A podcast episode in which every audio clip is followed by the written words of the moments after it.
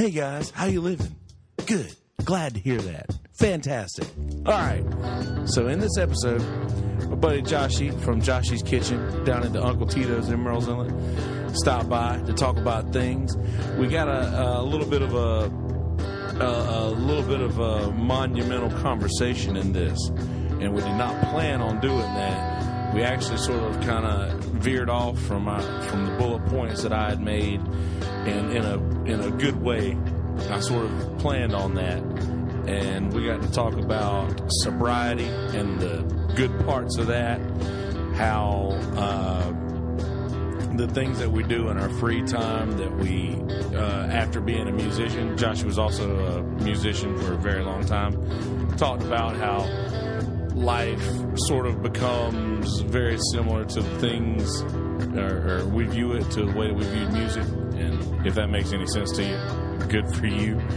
Um, also, uh, we're going to start for, and I, and I don't want to sound like a bum, but we're going to start doing some GoFundMe things and Patreon things and start raising a little bit of money to upgrade this uh, little studio situation that we got. So, as far as the mixer that we have and a way of getting it into the computer here, we're probably going to be uh, upgrading all of that.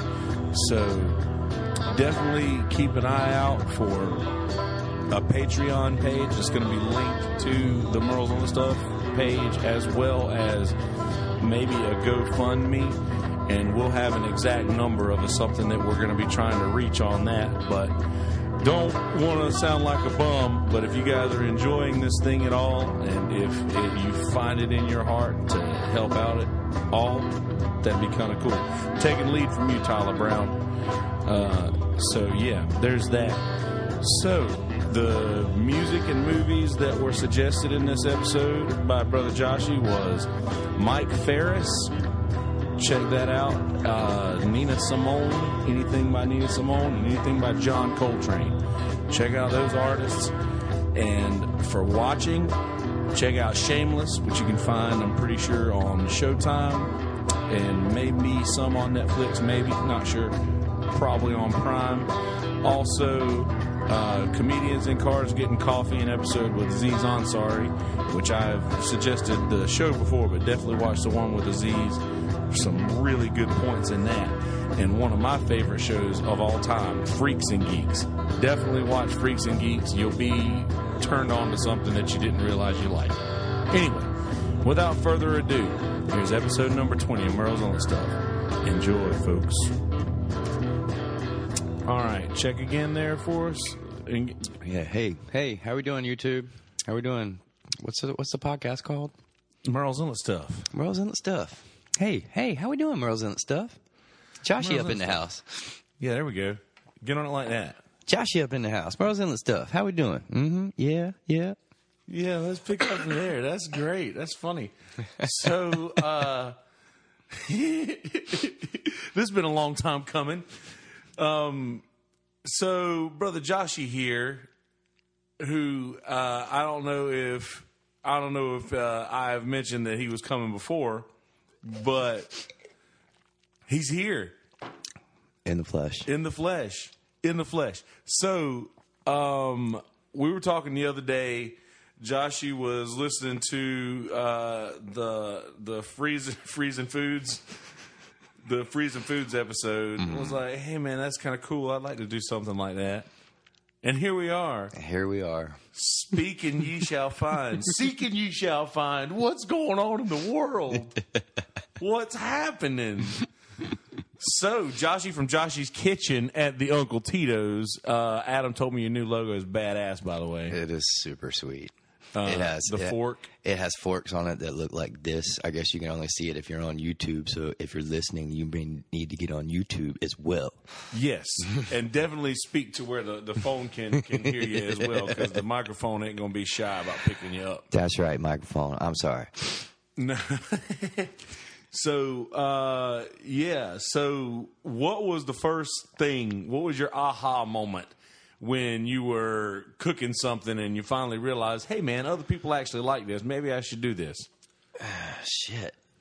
I don't know. Um, I used to. I think the Sicilian in me um, uh, made me always want to cook for people. So I always used to have like dinner parties and shit. Yeah. And uh, but a lot of them when I was young, the food wasn't that great, and then the people were just cool. Like I kind of knew the food wasn't very good, but I, I just really was like trial and error, man. Like I was raised on fast food, and so when I was little, the, my one of my first memories is I got on a bike, rode up to uh, the Piggly Wiggly, and bought a steak, a baked. Uh, a potato and a can of green beans, and I was gonna have a steak and potato, and it was the worst steak of my life. like, and I was like, "What did I do wrong here? How can I fix this? like, something's got to be wrong." Because So, like many things, it was bred out of curiosity. Exactly, and and I was tired of eating fast food, man. Um, I was just kind of raised on that. Uh, um, we're busy, or we, you know, my family always worked and stuff, and we- we always had after school activities and whatever else. Yeah. So it was like uh, that's the quick option, man. And it's like I swear, man, when I was like twelve, I hit this point where I was like, I can't eat another McDonald's cheeseburger. Please don't make me. And you know what sucks is they're so good. Yeah, I, I crave them to this day. I make the, the most delicious food all day long, and still, I still crave uh, McDonald's cheeseburgers. Just a little single cheeseburger, Yeah. man. Like or the fries, like the Coke. The Coke is delicious. There than everywhere else. yeah, yeah, oh It yeah. really is. On Reddit, they Coca Cola has uh, like they they have a special filtration system that they only provide to McDonald's for the water that goes into. Like it's a big deal. I read about it on Reddit, right. which made me want McDonald's. And the founder, the movie on Netflix, you watched that yet? With with, with Beetlejuice in it, fucking Michael Keaton and uh, Ron Swanson plays uh, or fuck, Nick Offerman plays the one of the McDonald's brothers. Have you seen that? no, the founder, bro. To It's just about out. Ray Kroc, Huh. the guy who who uh, pretty much uh, franchised the McDonald's idea from the McDonald's brothers. Okay, all right. It's really good. You should watch it, but just know that you're going to binge on about thirty dollars at McDonald's after you watch it because it's going to make you just just have to have it. It's Just chock full of subliminal messaging yeah. all over the place. I've only I've only had fast food three times since I, I I stated that I was really trying to not do that. I All mean, right, in all my right. life, it's just kind of impossible to not run into fast food. I, I don't think I think the way society is set up now, it's as I was sitting at Chick Fil A earlier. I think uh, I had this thought. This is. I think society is literally set up to where we have to eat fast food. Yeah. When can you sit down and cook yourself three meals a day? I got to go to work. I don't know about you. I'm pretty sure you do too. Yeah, I mean, and, and I mean, uh, my work day consists of about uh, on a bad day six hours of time, and even still, I'm not gonna cook three meals a day. Yeah. Oh, yeah. I mean, I, I I cook for a living, but I would- when I get to work, I get so busy that I can't cook for myself. Yeah. And then when I do, I mean, there are times where I'll literally be the first meal I've eaten that day and sit down and take one bite of food, and somebody comes up and says, "Man, I, you know, can I get such and such?" And either you're at work or you're, you know, what you got. I mean, I got two choices there. I can say, "Hey, I'm gonna finish this food, and I'll get with you in a minute," and they're probably not gonna eat because. Where where are they gonna Yeah, go? exactly. Fast food.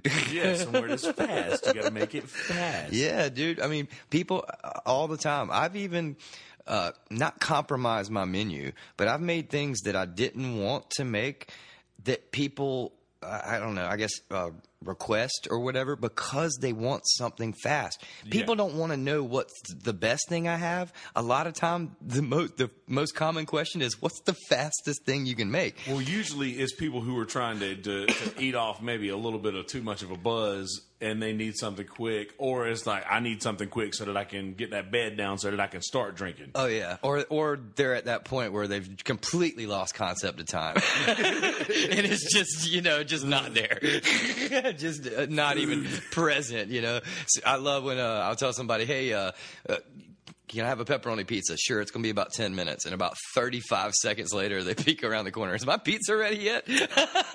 nope. Bro, we literally just ended this Yeah. conversation. Like, that's funny. Oh, yeah. What, so, what was your first dish that, like, that like like where you you said the one steak that you made was the worst steak you ever made. What was the first dish where you were like, "Oh shit, this is it. This is bomb." Huh.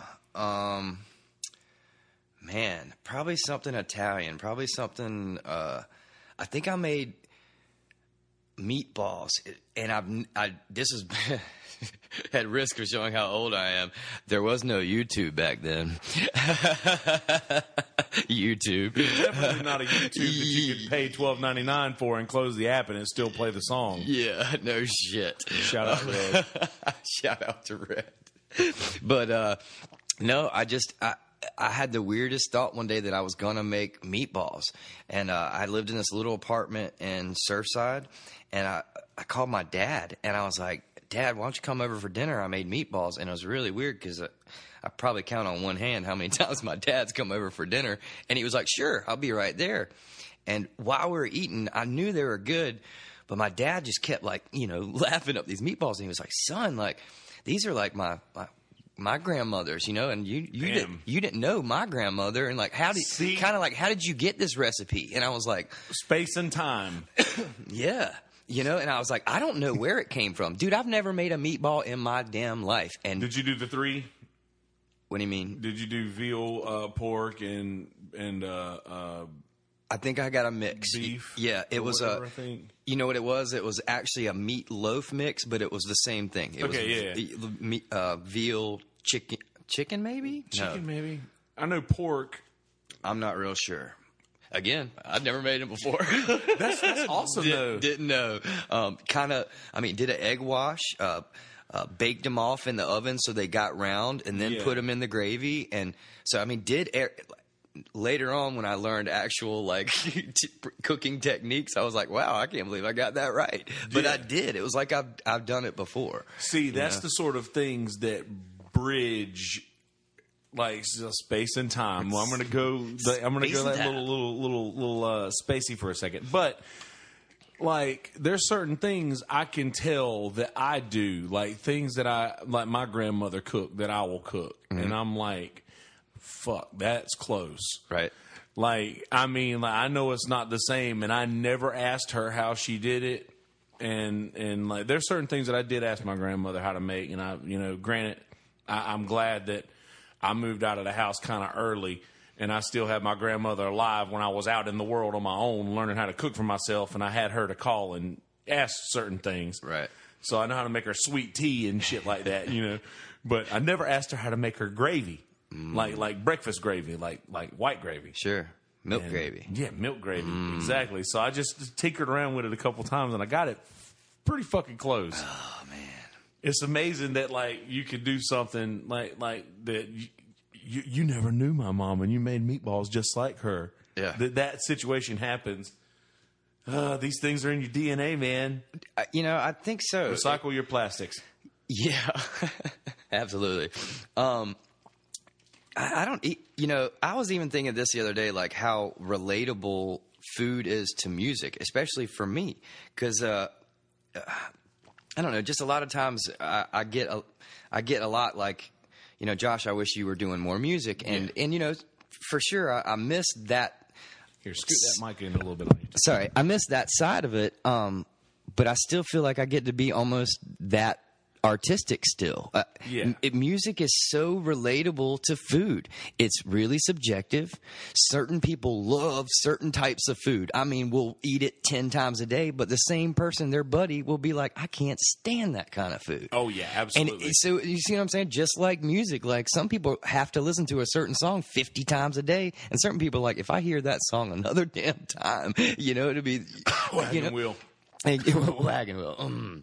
Exactly. But uh, I don't know. So I still feel like I get to express myself in such a form that, you know, I, I know from a music background that there's no possible way to make everybody happy. There ain't no, there's not even close. If Yeah. you if you go into it with that that mindset, you're going to set yourself up for destruction. make, never make everybody happy. Yeah, you know, but if you go, hey man, this is a good product. This is something that, you know, you can consistently do. Consistently. Like look look at the best uh players in Nashville. They're not the ones who can do all these you see them in YouTube doing these scales and up and down. They're the ones who can hold the one and four like a clock. Yeah. The simple is simplest, and they're the ones who record on every single Yeah, thing exactly. because it's all about the consistency, doing, being able to do the same thing over and over and over. Doing something extravagant one time is not enough. Exactly. That's just a, a, a miraculous moment. Yep. That that's a, a beautiful moment in time. But if you can't recreate it, what good is it? Yeah, exactly, and I, I agree. And there's a lot of similarities, and you, uh, I, I've I've come to find out that just talking for, with other musicians over the years is that after you you you're a musician for so long, you do everything else in your life like you play music. I love it. You know, it's Yeah. like you do everything else in life like you play music. It's like, okay, well, I didn't really know what was going on here in the beginning, but I kind of figured it out eventually. So you kind of take that approach to everything.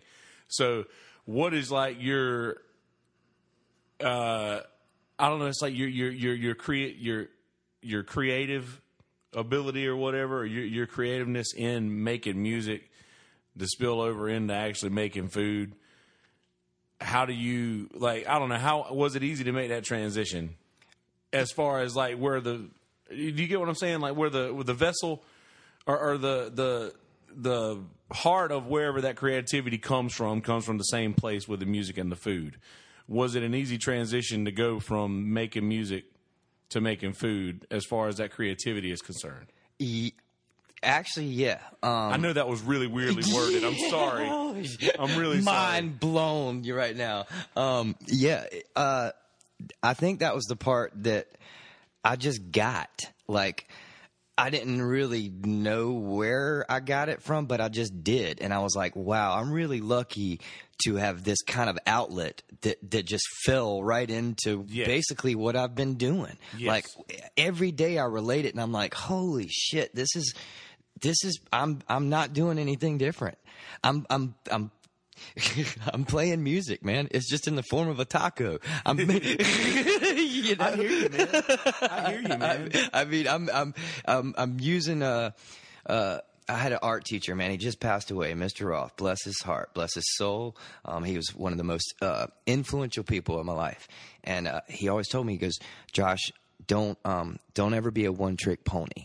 And for years I tried to figure out what the hell that even meant.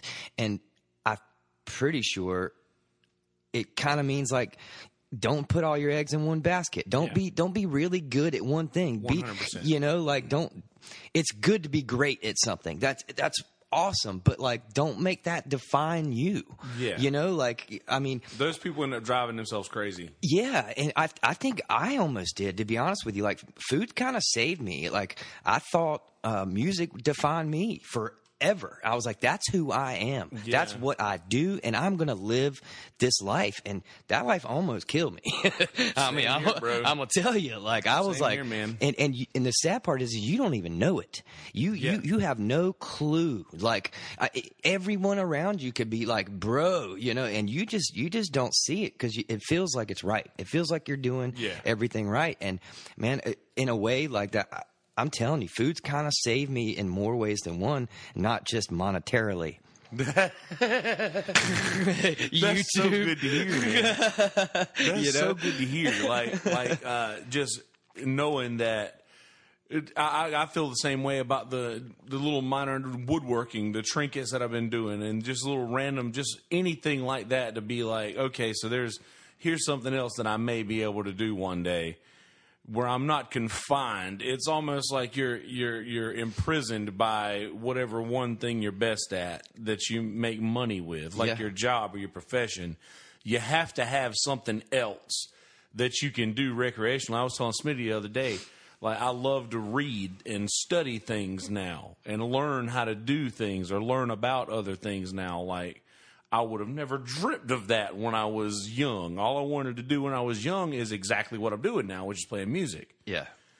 But now I find myself in my free time, in my recreational time, like doing what I would have never dreamt of doing as a kid, which is studying and reading and learning things. Well, you know, I think that uh, kind of like goes to what we were talking about a couple days ago, almost like what we would talk about while we're sitting here. And it's like people change. You Oh, can yeah. you can change your if you're open to it, you can change your perception of things, man. I one of the b- biggest changes for me, reality. dude. One of the biggest changes for me lately is just going. You know what? Just because I've looked at this way for 38 years doesn't mean I have to look at that way anymore. Same that's here. that's I- my I own exactly choice.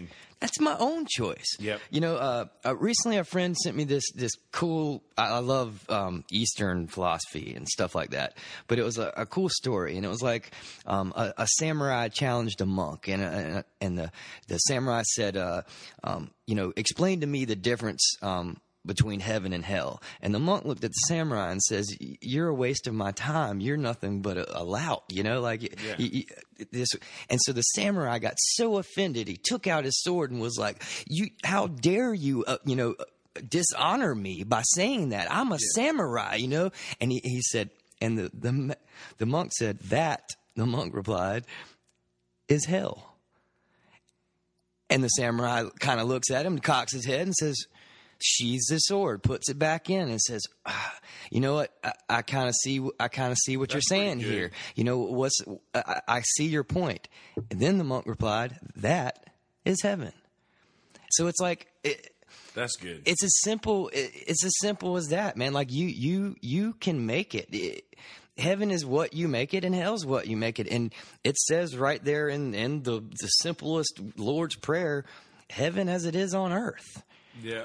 dude it says it right there you know and I, I- man i'm really i'm not a, a religious type i didn't really grow up in churches or anything like that but i believe in god and i i i, I have a, a spiritual being you know but Oh, yeah. but i i truly believe lately like it's kind of what you make it you know like Exactly have you ever you ever seen somebody that had a giant fucking smile on their face and they probably had fifty dollars in the bank, and you wondered why is that guy so happy? Yeah. but he they got it figured out. They figured it out. You got to figure it out. It, it's all about being happy in your own damn skin, man. That's it, And like man. it, once you figure out being happy in here. Man, everything else is just like like the sprinkles on the cake, man. like it's like shit. that's, that's the that's the trick is finding where your happiness lies. Like and and you know just as well as I do. You saying that that you're glad you found food because that's something that you can bring your secondary happiness from. Because once you make uh, anybody who is a musician and becomes a musician, I don't see anybody who didn't want to be a musician become one. You know what I mean? Usually, those people sort of had an idea that that's what they were going to do. Yeah, you rarely hear it the other way around. Yeah, exactly. so whenever that happens, more often than not, when you do it professionally, it sort of becomes that work thing where you get you get that feeling about it that you get about work, which is definitely something that you love, but it also comes with that feeling of necessity and you have to do it and you're mm-hmm. bound to doing it that makes you feel a certain way about it. So it's is very conflicting from a musician standpoint, which you understand that we it, the the place where we first found that real happiness is sort of robbed now, and we don't have that happiness from that anymore. So we have to replace it with something else. But it's a good thing that we could do that yeah, yeah. because uh, I, I I don't want to talk too much about it. I know you say you don't want to talk too much about it because there's a lot of happiness that comes from being able to look at things with a clear perspective, Oh man, Yeah, that ain't the truth. and uh, it's hard to find any kind of happiness in anything other than what your old faithful would be, which would be music, and it would be. It's hard to find happiness in just random things, and there's flowers too, by the way. Thank you. without a clear perspective. Right. So, do you want to uh, you want to talk about that at all, just a little bit, or do you or you want to stay away from that? Shit. Um, I don't know, man. Uh, I think for me was really um, making some life changes. Uh, uh, kind of going back to what I was saying before, like I'd wrapped my my whole being around a rock star persona.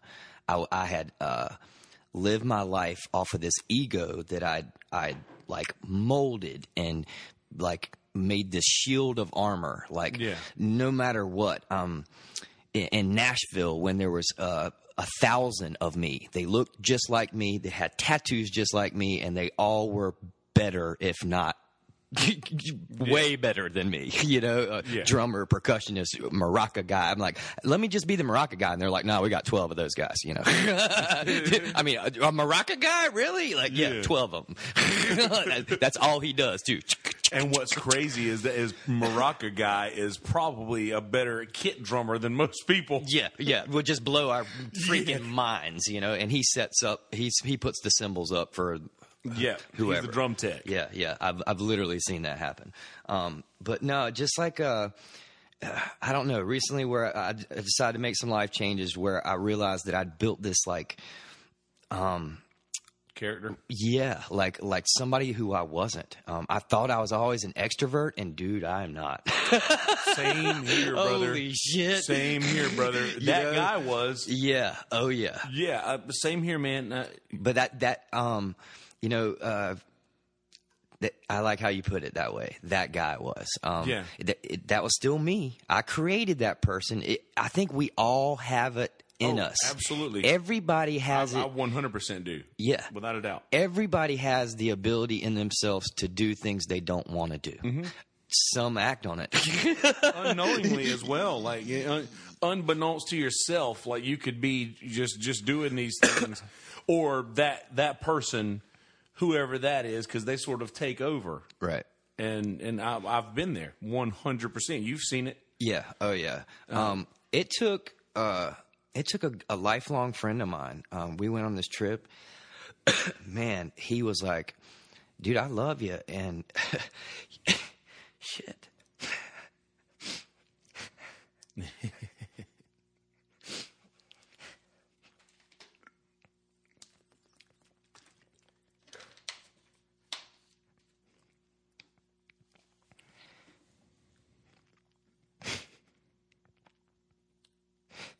Sorry.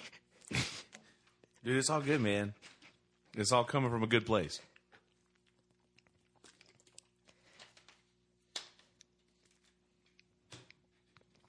It took a.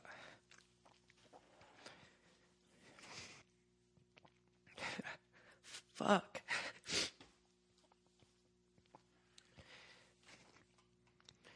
It took this dude to tell me something that nobody would. nobody would. I mean, that shit saved my life. Because I thought I was a fucking rock star and uh, 10 feet tall and invincible. And, uh,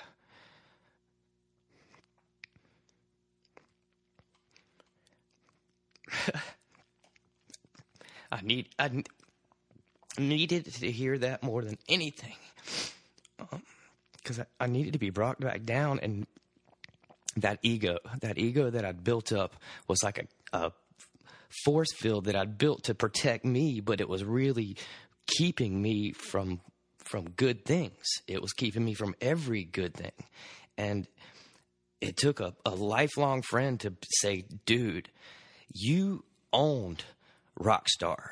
You you were you owned the persona. Everywhere you went, we would go out and you would sign autographs at Walmart. I seen it. We were there, and it was the most ridiculous shit ever. And you'd be like, "What? You want my autograph? Why?" You know, you, you were always humble. It wasn't that. You just you you, you felt you built this persona, and you you didn't know how to get rid of it. You, it- it was like your It becomes addictive. your your blood, dude. It Yeah. it was my it was how I survived. That's how I ate for 20 years. That's how I ate. That's how I put food in my belly.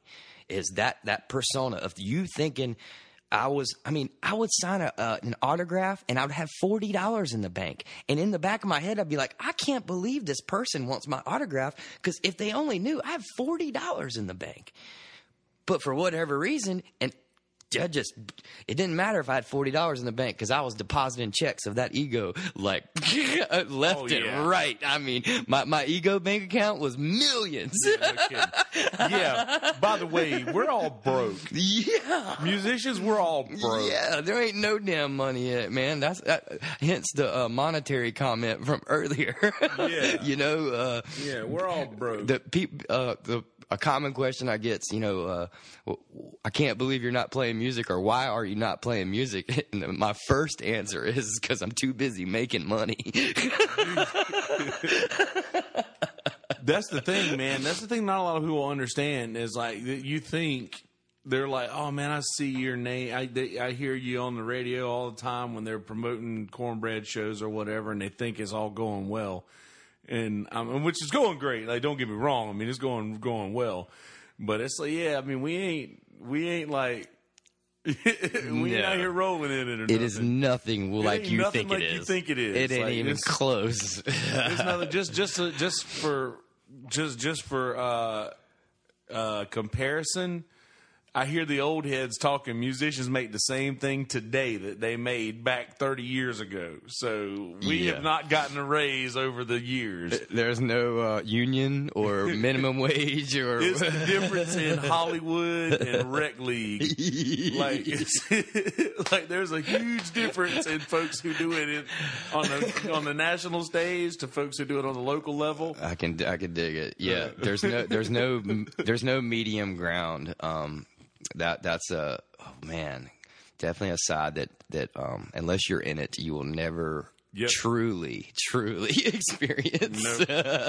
You don't know about you don't know about timing your your trip to Kroger just right, so you don't run into anybody when you got to go to the Coinstar. Oh man, you don't Uh, know nothing about that life. I had uh, I used to give away I used to give away my uh, my drums my broken drumsticks at the end of shows and we played this festival one time and these kids started lining up and we had a bunch of broken drumsticks and uh, so me and the other drummer Adam were just passing out our sticks and the the line keeps growing. And so next thing you know we're we're handing out sticks because we don't we want every kid to get one that that hopefully gets one but then we get down to like our sticks and we look at each other and we're like do you got money to, to go buy drumsticks? And I'm like no did you got money to buy drumsticks and he said no. And then we had to say sorry kids. And it, one one guy's mom one of them's mom actually cussed me out was like I see drumsticks right there. You won't give them to my son. And I'm like I can't afford it. Broke lady, broke lady. Th- th- these Vater drumsticks that are twelve dollars for a pair, which is six dollars a piece. No, ma'am, I can't no. give you a drumstick. Dude, see, that's another thing that not a lot of people understand too about this business is is like there's a lot of money that goes into instrument upkeep and just just gig upkeep and things of that sort. Like uh, I'm I'm I'm leaning off the mic now. I'm leaning way back. But there, a lot of people don't understand. There's like a lot of lot of like. Uh, I don't know. There's a lot of money that goes into replacing sticks or drum heads or strings or Alcohol habits. yeah, or, or mic cables that go out, or in the middle of a gig, and you and you if you don't have an extra one, which we call it oh, oh shit cables. If you don't got an oh shit cable, then you're you're fucked. Oh yeah. And it's whoever whoever don't sing whoever whoever don't sing as much. Like Adam's like, all right, man, here, take my mic. I'm like, yeah, oh, I'd like to. You know, one of the first things they said to it us in Nashville was, uh, "You guys sounded really good last night. Let's talk about your show. Um, now let's talk about what you were wearing." He pointed at one of the members, and I kind of raised my hand and I said, uh, "Did you just say what he was wearing? Like as far as like his his sh- t-shirt he had on last night? Because we were all wearing t-shirts and jeans, so like, I don't really know what part of the wardrobe really comes into this." Um, part of the we're talking about Oh, yeah. possibly a record deal or maybe or working on a record or whatever. And uh absolutely let's talk about you know your wardrobe. Yeah. Said, okay and after we talk well you you fellas need to go shopping. And so they tell us to go shopping and we're like um who's gonna buy us these clothes? You know speaking of overhead the like wait you want me to go buy a leather jacket? I got $50 in the bank bro like, yeah, I'm not getting. Is there What? goodies nearby? yeah, this whole uh, this whole um, I don't know uh, idea of record deals and, and signing bonuses and shit. Nah, man, Bro, that shit. Those days is over, bro. I told Adam and Smitty a long time ago uh, that if if at all that was in their game plan, that they should just mentally count me out of it because I, I I said I love you to death. I don't care if a dude's sitting here offering me three million dollars. If he's wanting to give me three million dollars to be someone that he wants me to be, then he can fucking, uh, you know, I'll tell him where to take that three million dollars. But I, I, I just there's not a number in the world, and I don't care. And you could you could say I'm lying. I don't give a shit. This is 100 percent right here live. 100 percent true right here. Ain't enough money in the world to take that from me. And that's all they're trying to do. They're giving you that money to buy you from yourself. Yep. And that's all it is. Because I read it even on the contract of American Idol, which if um, any listener who listened to the Why I Hate American Idol episode of this will already know this, but I don't, I don't know if you heard. Dude, American Idol will take like your likeness and your persona, everything about you, if you sign that contract to get onto American Idol, then becomes property of Sony BMG. Like everything that you have ever recorded, everything that you have ever done, your likeness, like your appearance. Like if you they tell me to shave my beard and I don't, I'm in breach of contract Right. and that that that's just for anybody who returns a, a, a pretty much returns the contract. Mm-hmm. That doesn't necessarily mean the people who make it onto the show. So that's like everybody who waited in line from four o'clock in the morning until whatever time they get through. Those people are fucked, and that's just how shitty the record industry is. Yeah. And you you guys were actually up there, so you got to see firsthand. just dirty, man. It like the little fraction. I mean, just a glimmer glimpse of it was was not near what I imagined. You know, not that anything is. It makes being a local musician in an area for the rest of your life a lot more appealing. yeah, uh, I mean, again, it's it's you know back to that being comfortable in your own skin thing, man. Yeah. You know, like it, that that's kind of up to you. If you're happy being a, a local musician and really happy, then there's nobody nobody can take that from Exactly. you zero that is you will always have that you Yep. can you can go play bubba's anywhere and if that's what you love to do no one can ever take that from you that's as- about- yep. you can It's love that as much as you want you can love it as much as you want It's all about being happy. just like you can hate it as much as you want Oh yeah. that's that's that's that's up to you man It's just like anything else in the world. Once you do one thing for long enough, you, it gets boring. But there's always little ways of making making it new again. And I don't know if it's anything like like just playing a weird song or if it's seeing a random share on Facebook of a new dish. Right. And you're like, okay, I'm going to do that tomorrow. Never Yeah. done it before. It doesn't matter. I'm going to do it. Yeah. I know you. I know that you, you've seen something and just like, okay, I want to do this, and it's just that's i mean i that's love the way you keep it interesting. Throw throw, throw yourself a curveball. Yeah, I love and even that correlation to music, and uh, Yeah. there you there you go again. I. I do the same thing. Like anytime I heard a, a cool drum fill, I mean, it could be in a hip hop song or something I don't even normally listen to. I just take that and make You it my own. everything. I mean, that's that's what Absolutely. that's what it's art is. Art is only something you've seen before and your re-representation of it. That's what art is, man. Or it's it's sent to you by God. It was di- divinely sent. Oh, I, I, I just had an envision and I painted this out of you know complete memory or whatever. Kind of like the meatballs. Which happens often than we like to admit. It happens, but you can't exactly um, like that one trick pony.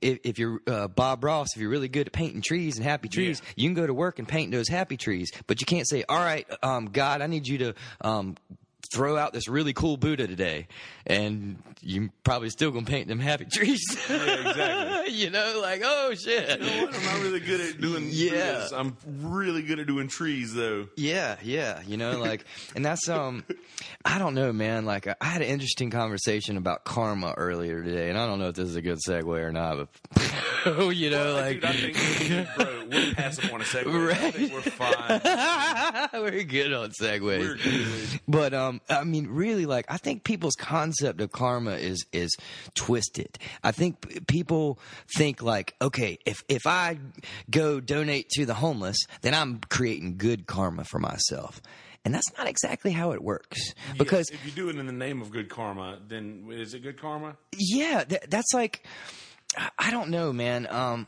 that's just not how. If that's how it worked, and that that would obviously been kind of somewhat proven by now, you would think with science and whatnot. Like, hey, man, every time I donated fifty dollars to the homeless, I won the lottery the next day. More people would probably be donating fifty dollars to the homeless. Like, I don't know, every day. like, p- peop shit like that would happen Yeah. if that's how karma worked. But that isn't how karma works, man. That's that is not.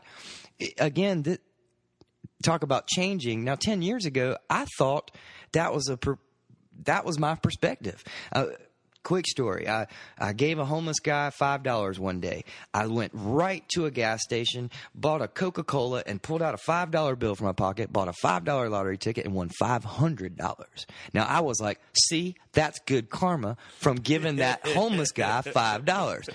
No, no, no. that is where my, you have been looking at it all wrong, man. You you need a different pair of glasses because that's just to me now. Thank goodness, that's not karma. To me, karma is the energy that you put out, and sometimes you put out bad energy. And when you come into good energy, it isn't you.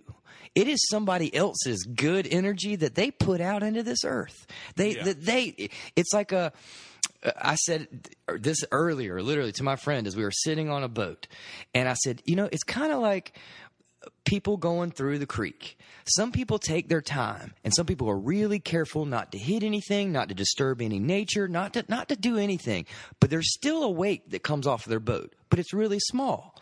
But then you got those guys that are like, "Hey, we're on vacation. I just rented this boat. I don't give a fuck." Pedal to the metal, wah, and just boom. I'll bring you another one if you fuck it up. I'm on vacation. Yeah. Wh- What we see our whole lives. Hey, screw y'all's inlet. I'm throwing my trash in here. I'm on vacation. You know, Yeah. like whatever. But that's the diff. That to me is karma. That there's no difference. We're all on a boat. We're all anywhere you go, you create this wake. You, you're you're putting that energy out there. I believe too that some that that sometimes the people who use karma in the wrong way or in a in a dishonest way, I should say, will that'll that'll be answered within themselves. Right. Like that's that's just crud that build up builds up on their soul. You know what I mean? Yeah. And that's just I don't know. I I, I have a very very very unique view on karma. Mm-hmm. and I sort of took it from the Bible and other other just I don't know, just other ancient beliefs and things. And I, I believe this a good thing to not be a dick to and, and I mean mentally. Like don't even like let these thoughts occur in your brain. Like people don't understand that that's how this shit works. Karma does karma goes beyond your your actions and it is in your thoughts. Like karma is within your ideals and the things that you like. A lot of people have a trouble being honest with themselves. Are not going to be experiencing a lot of good karma. Absolutely, because it starts within. That's Yes, that's the the it starts with people's views of you. If you want to be, if you want to be public, if you want to be get public recognition, like I hate a lot of a lot of shit that just gets posted on Facebook. Like, a, oh, look at this cool thing that I did. Look at me, and then it's like, yeah. You can donate to the homeless as long as you take a selfie during it. yeah, exactly. like no. Yeah, like, oh, you going you gonna go and buy a bunch of McDonald's burgers and go out and pass them out to the homeless because you you want a lot of uh, hits on your post. That's that's I'm sorry, but that's fucked up. Yeah, I agree. And and and and even but and this might get me in a lot of trouble.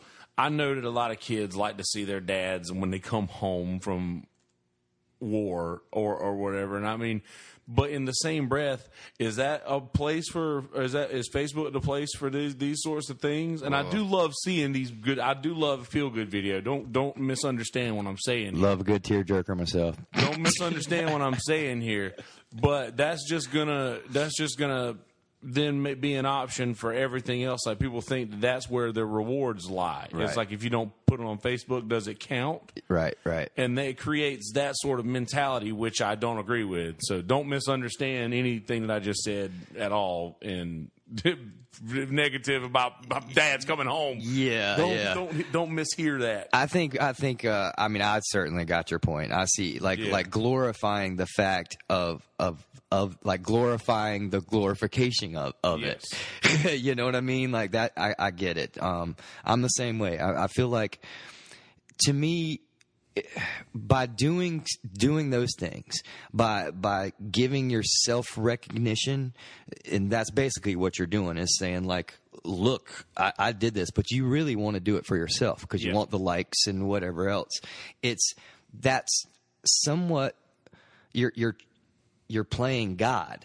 You're you're, you're trying. You're basically trying to not only control the instance, but also the outcome. Yeah. And from what from my experience, we don't control the outcome. control. We don't control the outcome. control at all. I've I've learned that it's easier to just float along through this thing and let life happen, and uh, and just get out of its way. yeah. It's my it's my mo in life to get out of its way. Oh yeah. You know, I just want to get out of its way. If it wants to move a certain way, I, I'm I'm with that. Whatever it wants to do, I'm totally fine with. I just I just don't want to be in the way. Yeah. Oh yeah.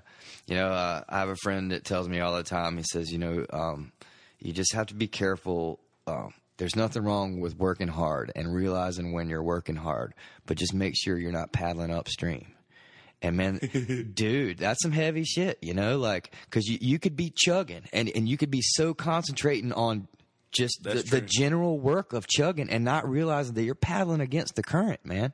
You're going against nature, against that that ripple, uh, you know, the the the wake behind the boat. You're you're trying to recreate where the wake's going to end up. Yeah. And no, man, once you started that wake, that wake's going to end up where it's supposed to. Exactly. You And know? me and Smitty were talking the other day about a preconceived notion. Like everybody has a preconceived notion. Sure.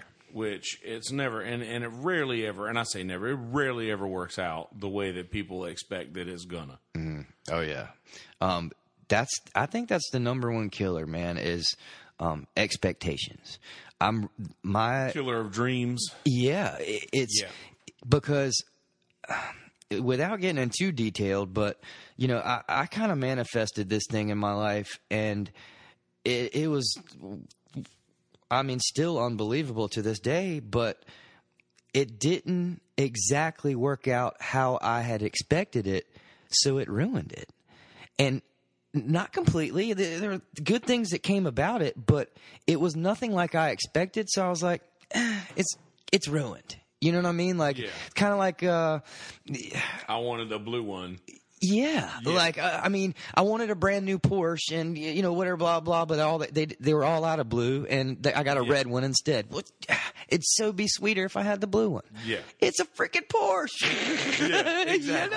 you know, like I mean, that's uh, I don't know. Expectations, I think, is a freaking killer, man. Like American Idol. Um, yeah, speaking of segues, this is a good segue. Th- that right there, like expectations has has like killed the youth of America because Oh, they all expect everything for fucking nothing. And they think that that's the way to go about it. They think just because Justin Bieber got famous on YouTube that you can do that too. Exactly, man. I mean, dude, uh, it, it's scary. It's scary, like seeing the youth of America. I I, I know uh, younger people, and they're like, they had no doubt in their mind that they're going to be famous. Okay, they can't really tell you why they're Yeah. going to be famous. Now, here's the difference. I had the same attitude when I was 16. Man, th- there were people, you could run into people and they would say, You were the most confident, cocky little son of a bitch, you know, but you were not afraid. You would walk into any room and say, "What's up? Let's go rock. Listen to these bongos," you know, and not even really know what you're doing, but just kind That of confidence carries you a long way fake it till you make it. as as well. Yeah, use that ego and just hey man, if I don't know how to do it, just just act like I do it. Just act like you own it. And you know that that that got me a long way. But here's the difference. That But plateaus. here's the difference. I actually worked towards being a mu- musician for a long time. Yeah. 20 plus years kids were really good at playing super mario when i was younger. I, I never got past the fifth level. You know why? Because i was doing rudiments and not playing super fucking oh, mario. Man, i'll fuck you up in mario. Yeah i'm still not good at it because i was going da, da, da, you know yeah. like that's i mean I, I got obsessed with it and i'm like i'm gonna be the best at this ever. But here's the difference between kids these days. Now i didn't i, I got close. I had a piece of it and i worked for years and had a Killer career, tons of memories, friends that will last a lifetime. I never got to that point we were talking about where like I don't have fifty dollars in the bank anymore, you know, Yeah, like exactly. because there's no middle ground. It's either you're struggling or you're rich. There's Yeah. there's really not a middle ground There's in, really not. in Like, music. It's hard to be. It's hard to be a middle class working musician. And it doesn't exist. and uh, not that I know of. You can play beach music, I think, but that's not. well, I would say that there's not a whole lot of room outside of the niche work. right. Like if you if you have a niche, like if you you want to stick to them, we we talk about this a lot in in uh in cornbread. Is the you know when are we going to make the turn and start doing originals and uh, you know start doing doing that man? But see, because we've marketed ourselves as as as a cover band basically for as long as we have, it's hard to make that change just just it's hard to just just make that change. So I, I, I we were talking about doing certain gigs where like we'll announce a few weeks ahead of time we're going to be doing an all original set mm-hmm. at this because that's you, you sort of have to. Sure. If you want to be the closest thing that we've got to what a middle class musician would be would be just in the cover band area, which is where we are Right, right, right. now. And that's I don't know, it's just it's it's a hard thing to it's a hard thing to do because we feel like we're not living out to our potential or whatever. You know, we feel like we do other people's things really well, mm-hmm. but are we showing people who we are through that, or are we just showing people somebody else's stuff through us? Oh yeah, oh yeah. It's I mean, it's tough, man. It, but even that, like y- you worked at it for a long time. You've been doing your craft for a long time. It's not like you just came on the scene and said, "Hey, everybody, we want a bunch of gigs. We're going to play some covers here, and by the way, we're going to do originals when we want to." No, man. It's like you got to earn your stripes for that. Yes. you you you really do. Like, why why are we going to listen to shit we've never heard? Because if you do originals, you by the way, no one's ever heard it. Dude, the yeah. only people you it's ever heard is you. So there's no hook line. There's nothing for anybody to sing along to. I mean, because no one knows it. Especially in this area with listeners who are trained to hear just things that are on the jukebox or whatever. Those people will, as soon as they realize they don't know the song, they stop listening. oh yeah. Oh. oh like yeah. as soon as they realize that they don't know the song, they're done listening. Yeah. and and they don't give a fuck. It's it's whatever you want to do, you do your thing because they're going to be watching videos on YouTube at their table, showing them to the guy next to them, and that's what's going to happen. Ew. Ew. But you Oh, know, man. you know that. No, no offense, YouTube. We love you, baby. Feeling groovy, all right. All right. I keep double. I keep double taking too because we've had a couple of times when the video froze up, Right. And I want to make sure that if it does freeze up, that I catch it in time enough to Don't be freezing up out there, YouTube. back on. Don't freeze up, YouTube. Stay groovy, baby. So we, we're all across the board on this, but this is really good because Yeah. last last episode uh, I did with Smitty, we just realized I realized that somebody who I talk to a lot, we really don't need any bullet points or things because we converse so well. Sure. Like and uh, but one of the things that I have here is uh, I know that we we talked we touched on it a little bit, but uh, and I, I we won't talk about the vessel in which you've done this, but you are recently sober, Yeah. Oh yeah. and uh, I am sober as well uh, for uh, a little while now. Over a year for you? How long has it Over been? two years. For Two me now. years. Holy cow! March first was uh, two years. Wow. So what? How has your life changed since you put down the drink of alcohol? Well, well, uh, since I put down a drink of alcohol, I have uh, started writing a lot, writing a lot of music, or not just music, just writing a lot. Um, started woodworking. I've started podcasts. I have I have done I, I Which is awesome, by the way. I have kicked another drug habit within within the absence of alcohol. I picked up another habit and kicked that one. Even and uh, yeah, just just it's been a it's it's been interesting. And that's exactly the question that I was going to ask you was how has your life changed? And you're you're more recent in it. And I was gonna uh, there's a specific question I'm going to ask you Right. but just uh, just in case you may already answer it in your answer, how has life changed in the biggest ways for you? Man, um, dude, being honest with myself. It's like the first time like I love to hear that. I consider myself like an honest, loyal guy. You've known me for quite a while, Yes. and if if you know I'm on your side, like I'm, I, I I'm a good dude to have in your corner. Not that I'm the biggest, the strongest, or have the most money or whatever, but I'm the I'm one of the guys that you know. If you called me and said I need you here in ten minutes, I'll be there in five, and you know that. You know that. Yeah. There's a lot. There's a lot of people. Um, that that know that. Um, the the I think the difference is I was like I was lying to myself for a long time. Like I was making these deals like I'm so honest about with Kelsey or with my girlfriend I'm dating at the time or whatever. Like I would literally make it okay to lie to myself. Like, hey, uh, last time you drank, you blacked out and you said something you shouldn't have or whatever, and somebody told you about it and you had to apologize and you didn't even think that you would normally say anything like that because you were in a Yeah. blackout and it, hell, you you- you didn't really didn't remember it. Oh, yeah. and um. I don't know. I, I, I like, I knew I needed to quit drinking. I knew I needed to quit. It, it was like deep down inside, how like long how long before you actually quit did you get that feeling? Shit. For me, it probably was years. a couple years for Yeah, sure. yeah. I mean, it took me a while, man. Like, I Took mean, me about two years as well. yeah, my buddy in, in Atlantic City had that sit down with me, and he's like, "Dude, you know, I, he didn't even really know because he didn't understand what it was. He just knew that it was different. I was different, and Yeah. and we didn't party the same. I mean, we were in Atlantic City, and I we were doing shots, and I, that's what I remember. And then the next day, when I was being explained what was happening, it was like, dude, you were drinking five to my one, and I'm like, well, that's just how I drink, and. He's like, well, that's not okay. you know, like, well, do you remember? Because if, if I hadn't have been there, I dragged your sorry ass up the stairs and got, got you in your room. What if you were alone? What would have happened? And you know what I mean? Like, Yeah. and how old do you got to be to have a fucking babysitter follow you around?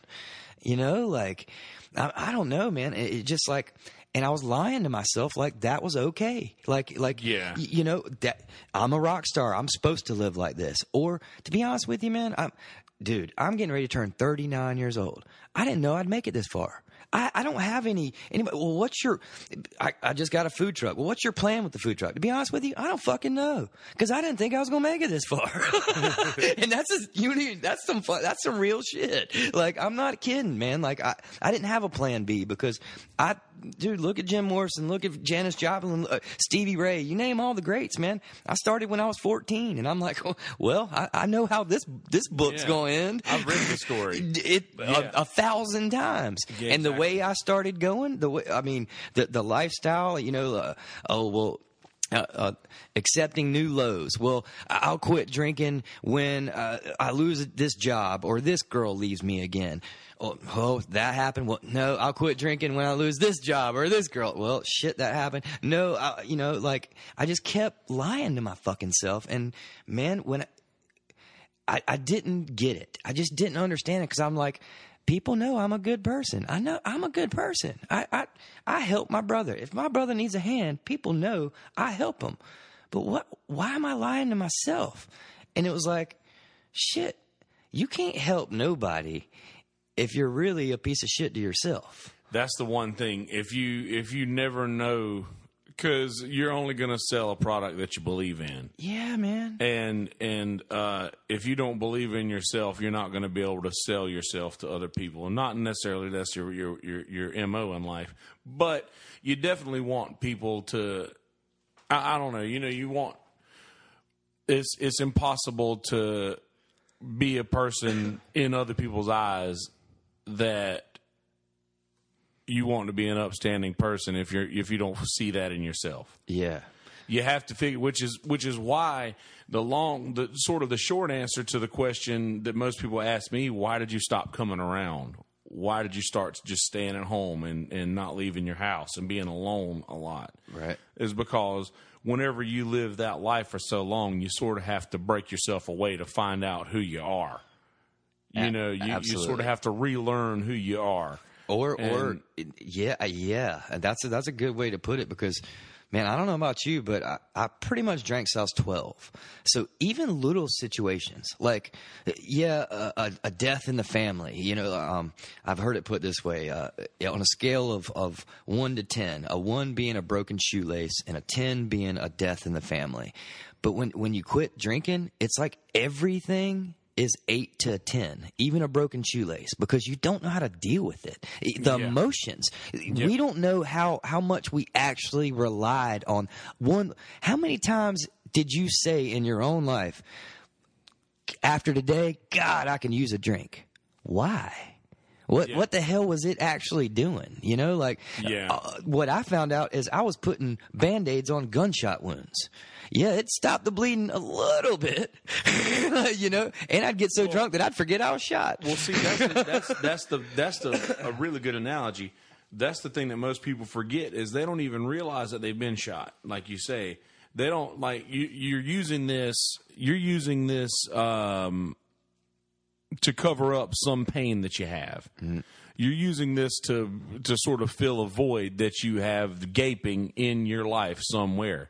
And a lot of people have no idea what is missing but that they're trying to replace with whatever this this thing with whatever it is. It could be alcohol or what eh, or anything, but definitely was alcohol for myself.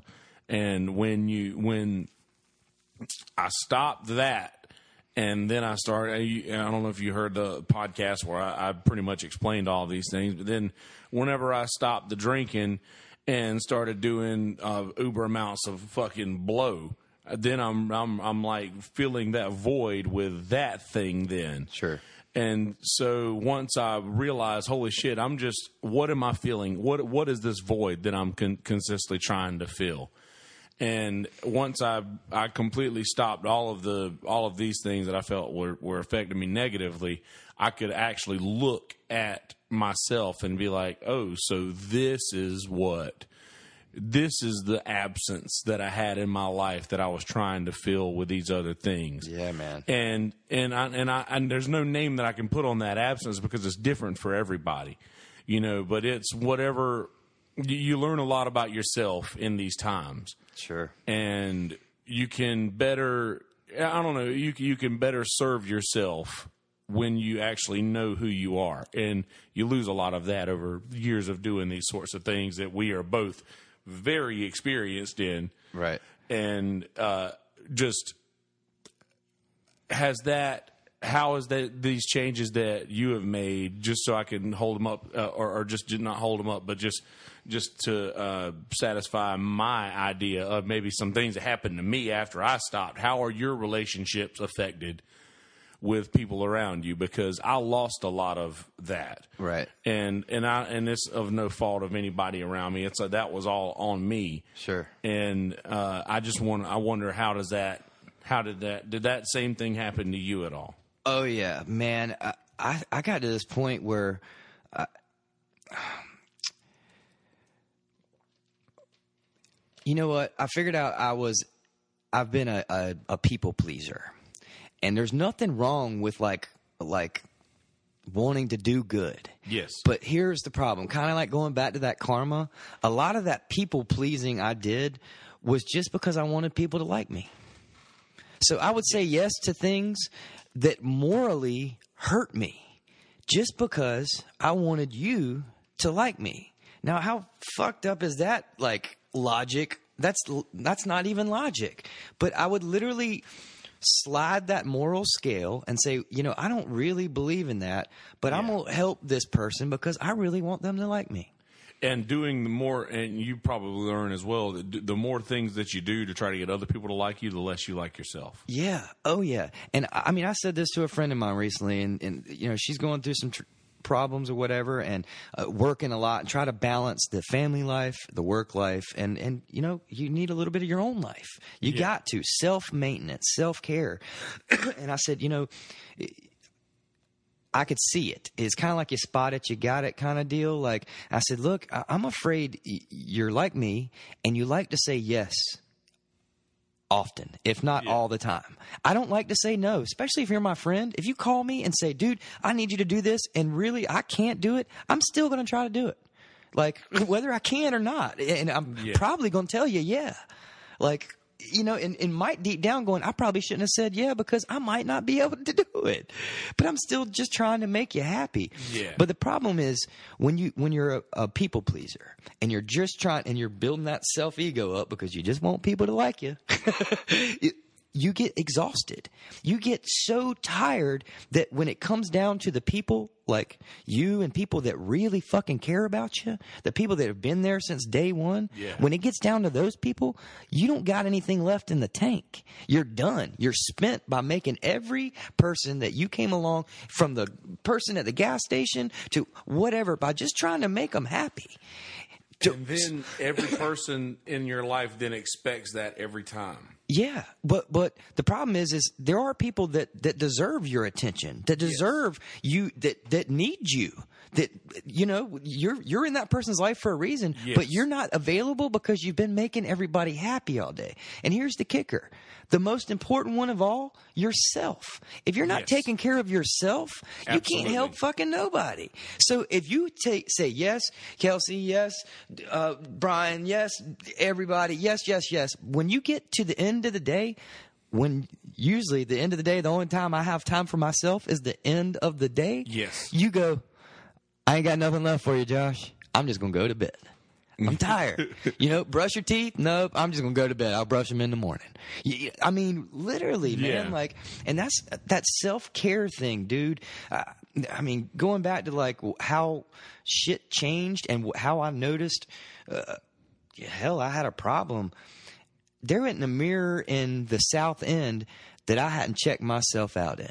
I used to, man, I used to love to look at myself in the mirror. I thought I was some hot shit, boy. I'd walk past the mirror and I'd, I'd turn back around to catch a, the, the, the other side. Like, damn, that's a good looking fella right there. Like, shit, did you see that? Hell yeah, I saw that. Let me do catwalk one more time. i haven't had that problem in years I'm not shitting you though, man. That that that's that bloated ego that's been trotting around Murrells Inlet for the last 15 years. Um, but I got to a point where I couldn't stand to look in the mirror long enough to brush my teeth, man. I literally I couldn't stand the sight of my own face, and that's when I knew I was like, somebody's lying here. somebody else is living in there yeah, like this. it's it's almost if you don't if if you're not familiar with uh, enough scary movies or the Bible at all, a demonic possession is the closest d- uh, analogy that I can make to what that's like. Mm-hmm. There is a there is an evil being that is living inside of you and it is acting on its own accord with nothing that you can do about it and it is feeding from this vessel that you keep feeding it and that it, it was the void mm-hmm. that a lot of people don't understand because it's really like your your your twin peaks like you're you're fucking uh, Leland Palmer with a demon living inside of himself, and he looks in the mirror and he sees somebody completely different because it's not you anymore. Yeah. And that's it, man. I mean, I, I, I, I wasn't me anymore. And I knew, like, as vain as it sounds, like, I don't enjoy looking at myself in the mirror. What the fuck's wrong with this? you know, So something has changed. like, but that's that's the truth, man. I mean, like, so the biggest the biggest difference, I swear, man, in my life is seeing like it's like I see with a new pair of glasses on. It, um, it- you know, Clear perception. yeah, like now when you put put down drinking, um, put down the drink. it- It's not like a, a magic cloud opens up and, and Care Bears just start popping out It's and fucking agony. yeah, it, it's it's actually kind of opposite. But Yeah. when when you kind of get through the initial initial um, s- sober, getting it out of your physical system, Yes. it, it, it's it's just clearly a, a mental thing at that point. Um, that, that by the way is as complex as it can get. Um, but it's just able to separate it like. I don't know. I, I kind of lost my train of thought. Um, to like uh to get or or, or to fuck I, I I know exactly what you're saying, but I, I can't describe it either. Like putting clear like putting a clear perception into something that's been skewed for so long. It's, it's sort of like driving a road that you haven't driven in a very long time, but you still know the way around it in, in a way. Did we just lose everybody? Yeah, just no, lose you. no, but that's it. it. It's like nothing changes. The sh- shit still happens. Good things happen, bad things happen. But it's like when the shitty things happen, they're not quite as shitty. And when the but here's the here's the flip side though. When the good things happen, it's almost like they're not. Uh, You take everything with a grain of salt. yeah, like like it's a little bit. But see, Yeah. my whole perspective is is look at what you call it, man. People that use it's called getting high. It's called called being high, being up there. Yeah. We all want to be up there. You know what makes us up? Excitement, um, uh, good things, uh, a tear jerker video on YouTube. Um, Welcome, welcome home, troops. yeah, welcome home. USA. Okay, USA. but I mean, really, like th- th- those are, um, I don't know, like uh, the. It's like the lifeblood, but it's not. I don't know, comparable. Like even the bad things, man, they're just not as bad. It's like it's softer. It, it's it's right around par. You don't want you don't want to be too high because if Yes. you're too high, the fall is going to be way fucking down. Yeah. But if you're too low, j- the same way. If you get to a point where you're low, most of people's low have the same kind of like track. Like I was to the point where I didn't want to live anymore. Yep, same And here. that's th- that's usually people's bottom. Yep. Um, I, hear all the time, man. You know, uh, a really smart person told me like everybody's bottom's different, but the thing is, you hit your bottom as soon as you put down the fucking shovel. So you're digging that hole, man. That's so a good it- the bottom can be four feet deep for some people, and some people it's fucking 104 feet deep. But Yeah. it's as soon as you want to quit digging, that's the minute that you can start. Say, hey, wait a minute. you know, that's that paddling upstream shit again. Yeah, exactly. That's and, and that's exactly how I looked at it too. I got to the point where I was like, okay, well, I'm done. And, and honestly, I feel like I had quit before I realized it. Like, I came home that night and I was just hammered ass drunk. I woke up the next day and I was just my face felt like shit because I was literally just punching myself in the face. Mm. And like I just felt like shit and I was like I'm not going to drink anything for at least a week. I was like I'm just I, I can't I don't even I can't even bring myself to drink for the next week. So for the next week, I didn't drink, and then blah blah blah. That became two weeks, and multiplied up until now. And I, I didn't even realize that I would even say that six months in, they were like, "Are you going to drink again?" I was like, "I don't know. I hadn't decided." Right. You know, and it's it's to the point now to where if I wanted to have one drink and not have another one, could I? Probably. Am I going to try it? Nope. Right. no Am I going to risk it? Nope. Because Yeah. that same demon still lives in me somewhere. Yeah. And it's it's just waiting for for something. You know what I mean? And it's it's it's never going to get it.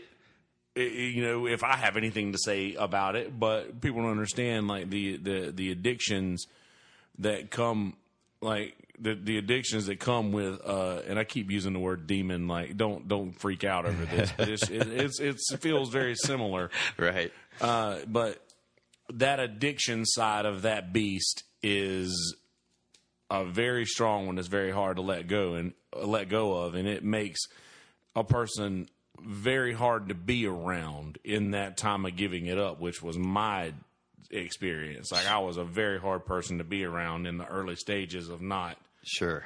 doing that. Dude, it is a um. You want to hear? Speaking of analogies, I this is one of the best ones uh, I've I've heard in a really short amount of time that I've I put down the drink. But getting sober, man, is like uh, if you you know you're like us and you had a nice little career. Oh yeah. Um, it's like driving a station wagon.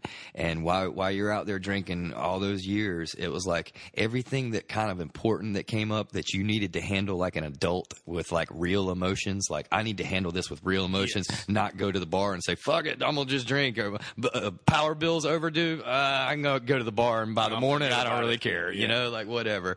Um, all those things, and it's like like you you throw that power bill in the back seat. You throw Yeah. that uh, uh, the uh, student loan bill in the back. Ah, you know, fucking, I'm never going to be able to pay them back anyway. All that, all that shit, and you just keep drinking over and keep drinking.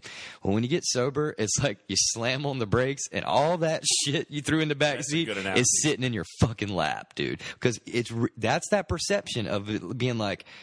I kind of see what I've been running from all this time. like, oh shit, life, Yeah, yeah, life is real. Life is awful. Being an adult is fucking hard. it's tough. And I say that all the time. Like that's been my, and I usually say the same thing uh, when people ask me how are you doing. Just, just I'll have a, I'll have something that I'll say for a few weeks, and I'll retire it, and I'll say something new. Well, what my kick right now is, hey, how's it going? It's like I'm an adult, alive in 2018. It's awful. Are you kidding me? That's how I'm doing. It's horrible. Complete brutal I'm honesty. I'm terrible. I'm, I'm, I'm, I'm like, I'm disappointed in the state of the world. Right. I'm disappointed in, in people. I'm, I'm, I'm upset with damn near everything that I read on the internet.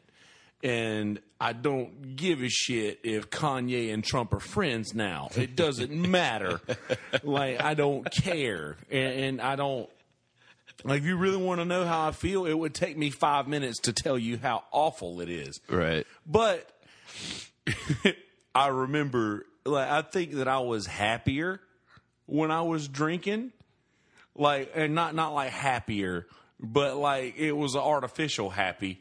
But I, I False sense definitely of happy. people people definitely uh, enjoyed being around me more then than they do now. Right. Because back then I wasn't being honest, and now the honest I'm being honest, but it's just an awful honesty because it's like the things that I have to be honest about are huge things. Like, yes, uh, we almost had a World War III happen in the world, and now we don't have this World War III thing looming over us. So the next thing that people get to talk about is Kanye West and the president. and you know what?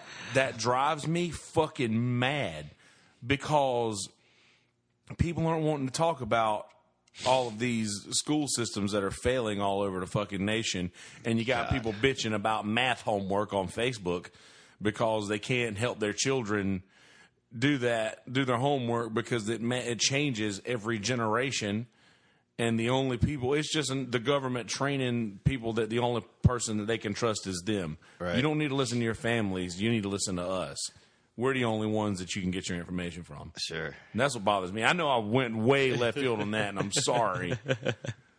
But, uh, but still, I- it's just the world, world's awful. Being an adult is awful. Yeah. having having all of that shit in your lap after you slam on the brakes is awful. Well, what- when you start looking at it and organizing it, it makes things easier. I didn't mean Yeah. cut you off. Well, no. From what I what I see though is the more time, like it's kind of like walking away from a from a and a girlfriend, man. Like Yeah. someone who is loyal. Like the further you get, it, the more the I don't know. You you don't see you don't see very much happiness and you don't see you you kind of see that different perspective again of like of why of why Yeah. why other people are drinking because it, and it's not a that's not a judgment by any means. That's not saying, "Hey, Oh. I'm sober Yeah. and you're not." Like, Listen, be sure to specify because I got in a big trouble. yeah. Oh hell no, man. I, I do not judge a single person. I look at it as like I ha- I- Same here. Yeah, I ha- I'm an alcoholic. I have a disease. Yeah, and same here. I look. I treat it like a disease, and um, that's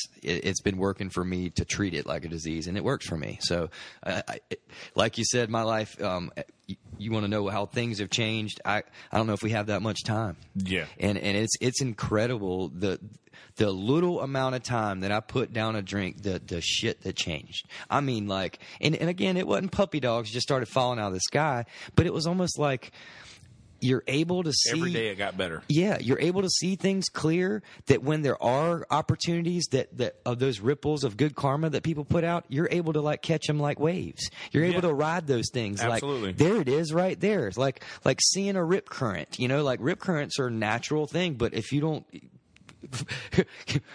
play around one properly, you could die. it will suck you straight out to sea. But there's a simple way out of it. It really is a simple way. You don't have to get sucked all the way out. Just swim that way for a little bit. Yep. You know. Well, it, it definitely looks like the the inlet, and like I said, there's nothing, no judgment at all. No. But you, the the the lifestyle is definitely a rip current that you can see. It, it, it's it's. I use the term a lot. Actually, the term that got me in trouble was fish in a barrel. Right. And I don't and, and I don't mean that in a in a judgmental way. It's just was something that I have to think of it as to keep myself from wanting to be part of it yeah. and I and and not not that being part of it is bad because I can still now I can go out and you know hang out for a half hour or something and get my fill of who I haven't seen in a while, and then it's time to go home and be alone because and seek the counsel of the only person that I care to really be around who is myself Right. you know and that's that's just uh I mean and I don't see anything wrong with that, by the way. A lot of people uh, think that it's a bad thing to sort of fall off the face of the earth. I think that every human should fall off the face of the earth for a little while Sure, man. to find out who they really are and, and who they're really living their lives for. I think it's called a chilla or something like that, and Indian, some sort of. Don't really quote me on this, but uh, I know Mickey Hart did it, and it's basically like uh, when you're like 14 or 15 and you decide you're good at something and say I'm going to be a drummer, then you go hike into the woods and you stay for two months and you play that instrument for two months, 15 hours a day because hey, you're the one that said you wanted to be a drummer. Yeah. Now go learn to play that drum. I, I, as simple and primitive as that sounds, why don't we do shit like that anymore? you know, like I mean, really, like, hey, man, self. To me, that's self care. That's the ultimate. Like, uh, bear, man. Bears go get in their den, and they, Yeah. they. I mean, they have the meat for the winter and it- their coat and everything to keep them warm. There's a reason why they do that. You know, like, Well, i- and and exactly like I, you can lock yourself into anything, and if you want to do it bad enough, you'll figure out to do it, how to do it. Like you just those those three pipes that I showed you that I made, like you, the progression from one to the next is, you know what? If you want to do something and you say you want to do it, when I when I was drinking, I, I would. There was a lot of saying that I wanted to do things, and not a lot of actually doing these things. Yeah. And then when you get out into the world and uh, in with with a clear, you know, clear eyes and a clear mindset, and you're like, okay, well, I I, I want to do this. I'm interested in this thing. Can I actually do it? Can I actually pull it off? And you surprise yourself, and that's the thing eh, that you have to find a way to surprise yourself to keep it fresh to where to where you don't miss what it was that you had with the with that lifestyle. Yeah. Um, you know, early on, I locked myself in my room. I was like, if I don't just leave my room, then I won't drink. It's that simple. And it, Yeah. it- and for the first like two weeks, it works. And then, Then you miss people. Then some friends were like, um, you know, you can't live in your room forever.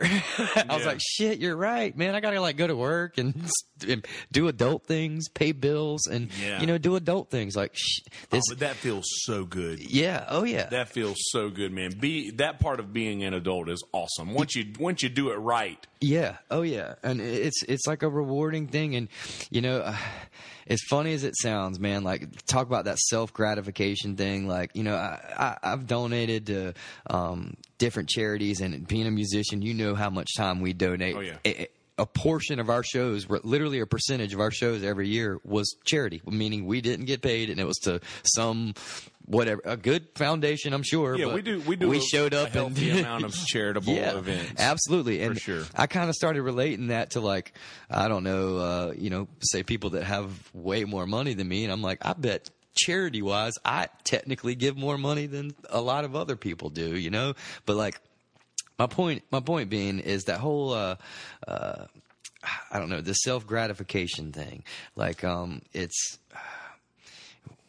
you- what, what are you really doing it for? Um, I don't at know. the end of the day, when you're this is at the end of the day when you're laying down on your pillow, you're the only one that's going to be in your bed every single, or, or you're the only one that you're going to be with every single night for the rest of your life. Yeah. is yourself. If you can't be happy laying down with that person, you're fucked, yeah. and you may as well just just just figure something out. Yeah. Oh yeah, man. You got to be happy with yourself first. Yeah, I, I think um, the the people that I, uh, you know, I don't even want to say envy, but the people I, I admire, the people I admire the most as of late, like in in this this has evolved over the years because it used to be the people I admired the most were rock stars and had the Oh, the, yeah. the the money, the girls, the drugs, the house, the car. That's that's what I was like. the things that that character thought were important in Yeah, that, and that was to me that was like the des- destination. Like I'll be fine once I get there. Yes. All I have to do is get there. If I can survive And get there. and get there, I'll be fine. Yeah. But the problem is, is just like that whole uh, expectation thing. It might not be exactly what you expected. And it might not be, Yeah. and, and the, in the process, you might have picked up those habits that you didn't even realize were a habit anymore. Exactly. You didn't realize that you had to have that shot of fireball before you went on stage, which I did. I thought I was an extrovert, man, and I wasn't. I was a damn introvert. And I started noticing we played a Sweet 16 party, and I hope somebody Wait. hears this. Yeah. you, you know, remember on MTV when that, that was the popular thing? Uh, yeah. 16 year olds wanted to outdo the next 16 year old on their Sweet 16 birthday party. Well, for whatever reason, Oh, man. they hired 10 toes up to be their Sweet 16. I mean, it was at a golf club, chandeliers, and we were like, yeah, we'll do it, but it's going to cost you this much. I mean, they paid out the ass for that thing. Problem is, they didn't exactly read the writer all the way. And we got there. I'm like, all right, cool. We're set up. You know, where, where, where's the adult beverages? Sorry, sir. This is a 16 year old party. We're not going to bring alcohol to this. And I'm like, ah, really? Where's the adult beverages? Sir, there's punch over there.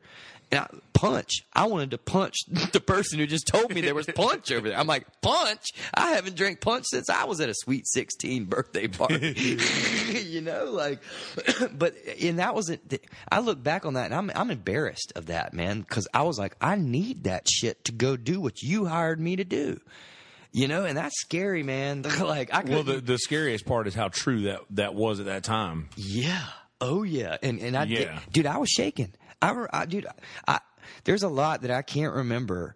And I can remember that that show, and it was not comfortable. It was not okay. I mean, like f- for a bunch of reasons. It took me a long time to even look back at that and be like, "Geez, you you were already down a certain path that you had no fucking clue you were down. You know, like no clue. You thought you were just being a rock star. You thought you were doing what you were supposed to do. It's like you start off you start off from a certain destination mentally, and then by the time you get to the end, you you start walking down this road, and by the time you get to the end and turn around to see how far you've walked, sometimes it's very surprising. Like, oh shit, Yeah. Oh it's yeah. going to take me a long time to get back where I started. Yeah, and that old saying, man, you walk 50 miles in the woods, it's 50 miles to get your ass out the woods. No shit. Th- yeah. You know, and that's talk about sobriety. That that was one thing that I noticed. Like, man, I, I've been drinking heavy for 25 years, and I put it down seven months ago. Yeah, life is changing, and it, and God, it, it's it's amazing. But man, I got a long way to go, bro. I got a long. I just I just turned around in the woods. I just literally about faced and said, "Shit, I'm going the wrong fucking way." Well, You well if, it, if it's any consolation to you, I can tell you from where I'm at, it's out here. It's it's much better. Mm-hmm.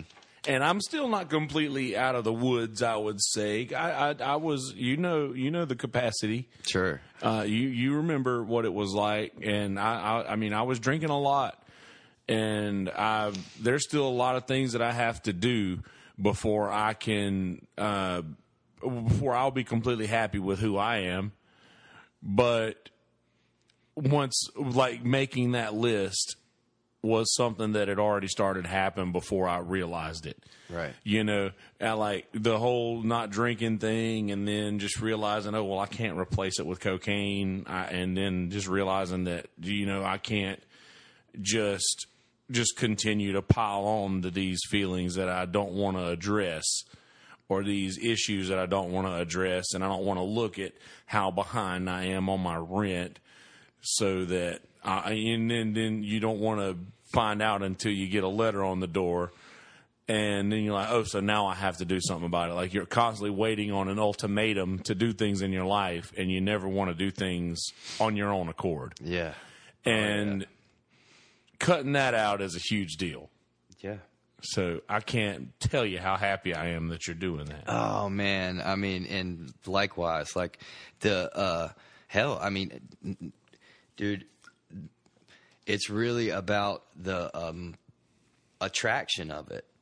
I had a friend, um, a family member that got sober six years ago, and uh, man, I I didn't want to believe it. Like, all these crazy good things started happening for for, and only thing I noticed was um, our relationship got further apart. And uh, it wasn't like we lost love for each other, but it was like there was that lion again where I didn't want to be around him because all it did was prove to me that I was fucking wrong. that the life Yeah. that I was living Oh, was yeah. not good, you know. And that I don't know, man. It, when but Hit this button.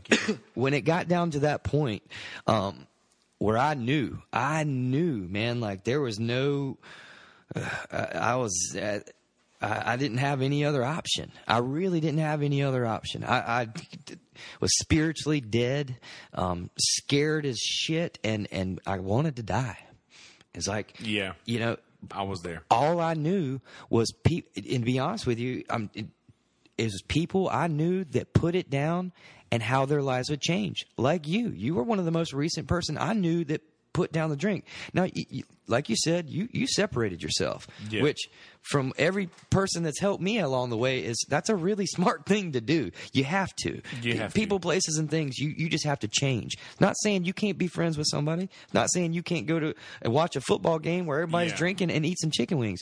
But you're not going to be there at two in the morning when everybody else is still there. You're going to go home after the football game's over. Yeah. Because people like us, if we stay there till one, the chances of us having a drink is is pretty fucking good.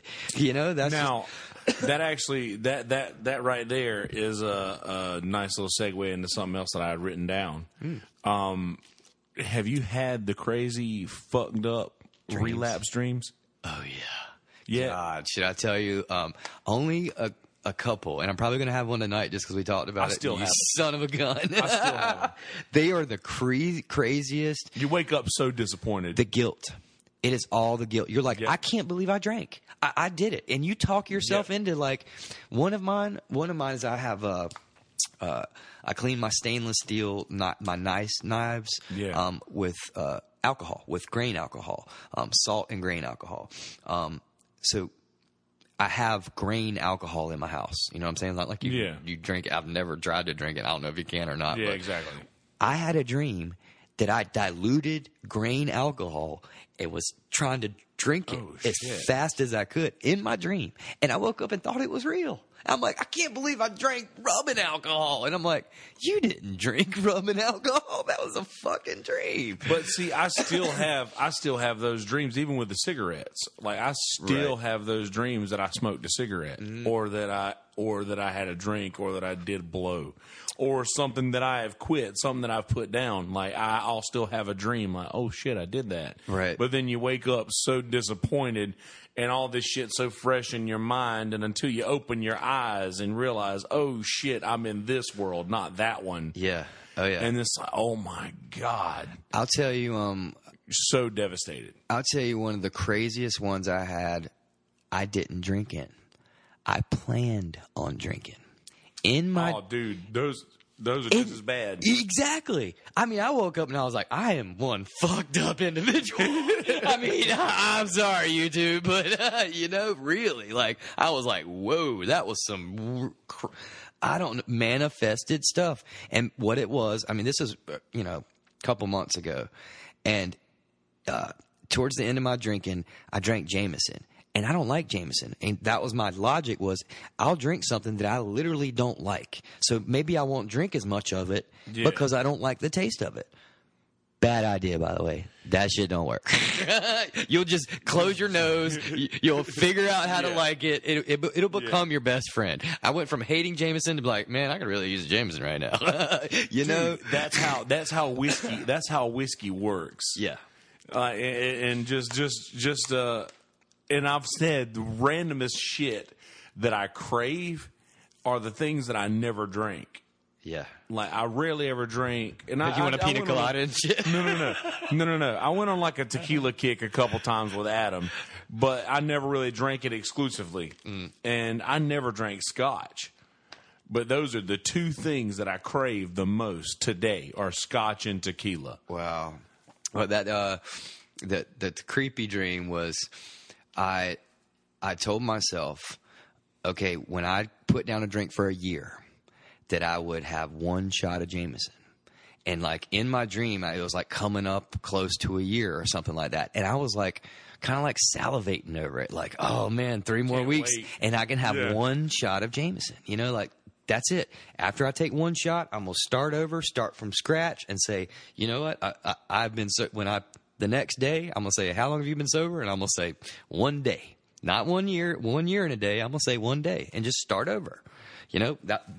In my dream, this was fucking Damn. logic. That's crazy. So I woke up and I and I'm like checking my calendar, bro, going, how long have I been sober? And what, did I manifest this? Did this really happen? Did I pick? Did, did I? Has it been a year? And did I have that one shot last night? And that's what what what happened. And man, like I called my friend um, who who'd gotten sober a long time ago, and they just laughed and they were like, "God, you know, we've heard drunk dreams, Yeah. but that's taking it out there, dude. Like, not Yeah. bad. Like, bravo. you know, way way to really fuck mind fuck yeah, yourself. The, dude, the, that's one thing that I realized though was just the amount of the amount of uh, vividness in your dreams at that point. Like everything feels so real. oh yeah. Like I remember, I remember, like you know, when you're when you're you're being woke up in the morning having to puke instead of piss. You, you you don't remember what the fuck you were dreaming about. Oh, yeah. But when you don't have anything clouding your mind and you can remember that shit as soon as you wake up, man, it's like it's not good. I, and I I wrote that down before you even got here. Was like, have you had the crazy fucked up relapse dreams? Yeah, dude. Oh my god. Um, I I could count on one hand, um, how many. So that that's pretty good. But it's kind of like the musician thing. Almost you can't describe it until you've kind of been Yeah. through it. And because even if you say, uh, "Oh, I hadn't had a drink in two weeks" or whatever, and it's not going to be the same because not at all. y- y- we made a decision. You know, first of all, there's never out of my mouth that said I'm never going to drink again. All I'm trying to do is just not drink today. And that that's consecutively happened for That's about good- seven months now. Bro, that's the best way to go about it. Yeah, if you start thinking about man, well, what happens when this and when that, that happens? Like, I don't know, man. I, I actually had a friend, um, and they said, uh, uh, w- when when are you going to drink?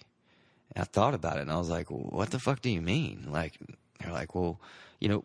You telling me five years down the road, or uh, say you had a uh, you had a kid, you meet someone and you have a child, and twenty years from now you're at you're having a wedding, and you know you're not gonna have a glass of champagne at your daughter's wedding. And I was like, you know what? As long as I do what I'm doing today, Cross that bridge when you get there. Probably not. But I, I have no. You're, you're you're But see, this is the thing. If you have a child and you're sober, they're going to be the kind of person that might understand. But even that, like, dad has a problem. you're asking me to cross a bridge that might not even Never- be in, in existence. So, Fuck your hypothetical bridges. yeah, dude, like, you're not going to have a glass of champagne in 20 years? Um, I don't know, maybe, but I do know I'm not going to have a glass tomorrow Yeah. or today. I've said that when I'm 50 years old, if I'm 50 years old, if I feel like it, I'll drink scotch and smoke cigars. right? I mean, that's, If I if I feel like it. yeah, that's, that's, man, that's your prerogative. Like, Yeah, exactly. I think um I, I don't know, man. I I think it's kind of a it, I don't know, man. It's like this allergy kind of thing, and uh, I think just certain people have an allergy to alcohol. I think um a, a, so- a friend that helps me that's helped me out recently is said the simplest thing and was like, Josh, it isn't the tenth drink that gets you drunk, and it's not the twentieth. And I'm sure you've had plenty of twenty drink nights. Oh, yeah. He said it's the first one. Every night. Yeah. But he and he and he said it's the first one like uh, multiple times, and I kept thinking, yeah, right, old man. Like first drink get me drunk, shit. You must not see me drinking. But then you started really thinking about it, and that's that's the kicker. That first The- one leads to all the rest. The only time I've ever gotten drunk is when I've had one drink. The only time I've never never stayed completely sober, or I just I just stayed sober, is when I didn't have one. yep. I'm not that guy. I've never ever been that guy. Once I got the drink in my system, where I'm like, you want to go out for a beer? A beer? Yeah, there's Like no such thing. singular? There's no such thing. That's like you want one Lay's potato chip? Fucking Yeah. try it. I had to take. I would. I would have to take two or three shots before I even got on the road because I'd have the shake so bad. I would be scared I'd kill somebody while driving. Like I would just. I would have the shakes so bad, yeah, I mean, uh, dude, and that's horrible. and that's the part when when you start realizing like that's when you start lying to yourself like man is this is this Yeah. really got me like and then i start um the yets i love the yets like well i'm not like them yet Yeah. Oh, as long as you're not the most fucked up person in the bar, you're good. and Yeah. i don't care what I bar that. what bar you go into you're pretty much always going to be able to find somebody that's more fucked up than you Yep. So, I mean, th- that goes to show you right there. You're basically you're going for a validation. You're there for basically to prove that you don't have a problem, Yeah, which is exactly. which is the Which most is the farthest thing from the truth. fucked up. Lo- and trust me, YouTube, that was my logic as well. like, I mean, dude, it, it, it like what what I've noticed in the last few months of what like I've missed, man, the lessons that were out there that were um I don't know, put put in our path for a reason and like I, I just I wasn't present. I, I wasn't of, of sound mind to be able to learn like a really important lesson and Yeah. and talk about relationships with people and your friends and like stuff and there's times where you can lose the lesson and and it really affect the long run that's like that that ripple we talked about like Yeah. you you haul ass in your boat and you messed up somebody's dock and you didn't even know it because you put out this whirlwind of effect because you're going through sobriety or death in your family Yes. or whatever else, and you're like, "Whoa, me, whoa, me," but you're really, you know, like it's hard. It's hard when you're in that deep of a mental transition to see the effect that it's having on others around you. Mm-hmm. And and once you get to the point to where you can see that, oh shit, I'm not in this alone. I am like affecting other people, or this is actually an important thing that I should probably address about myself because of this ripple that's that's literally just blowing people away yeah, from your circle. And sometimes that's not a bad thing when you're going through something like sobriety or or or something horrible like a death in the family is i- i- i- anything that'll that'll that cause you to act erratically. right, Like it's it's it's very very important and monumental to figure out which which of those moments are ones that are like which are you? Which are you going to learn? Wh- which one of these moments is going to be the one that's going to show you that this is th- this this isn't a, this isn't the way that this needs to be. Right. So yeah. I mean, just just be just being being mindful about choosing which of these moments are the ones that are going to be the last one that cause you to create that sort of a negativity in someone else's life, Yeah, man. ripple wise. Yeah. make good ripples. And that, I mean, it- dude, uh, a a good friend said the other night, like, kind of like they say, you ever find yourself going back in time, don't squish your bug because that'll mess the whole Butterfly effect. Yeah, the, exactly. Yep. And but I, I feel like our whole lives is kind of like squishing bugs. Like some people squish a lot of bugs, and some people just kind of coast along. And hey, oh, you know, like, sorry, God, I didn't mean to do that. But some people go wrong. and try to squish every damn bug they can find. you know, I'm not a bug squisher. I'm a bug relocator. yeah, you know, I, I, I'm afraid of spiders, man. But I, I'll do the same thing. I'll try to scoot them out, man. like, go do your spider thing. you know, like I don't know. Um, but I think it's just a difference of that. Not to go back and beat that dead horse, but that same ripple effect of what we put out there, man. Like Yep. that energy that we're literally putting out there, and man, I talking about relationships and, and with with friends and people and stuff like you can be so deep in it and not not realize you're you're got that pedal to the metal and and d- you you're going so fast that you don't see that dock you just ruined because you're already uh, halfway down the beach Yep.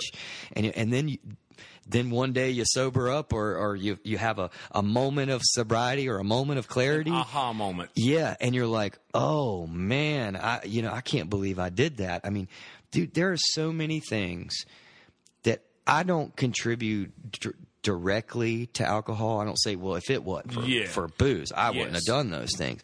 But at the same time, there's definitely merit to it. There's definitely like because I had that moral sliding scale again. I used to drink enough to where I knew the point would get to where I wouldn't give a fuck anymore. Yeah. Like, hey, I know that's, That's not right. goal. I know that's not right. Another shot. I know that's not right.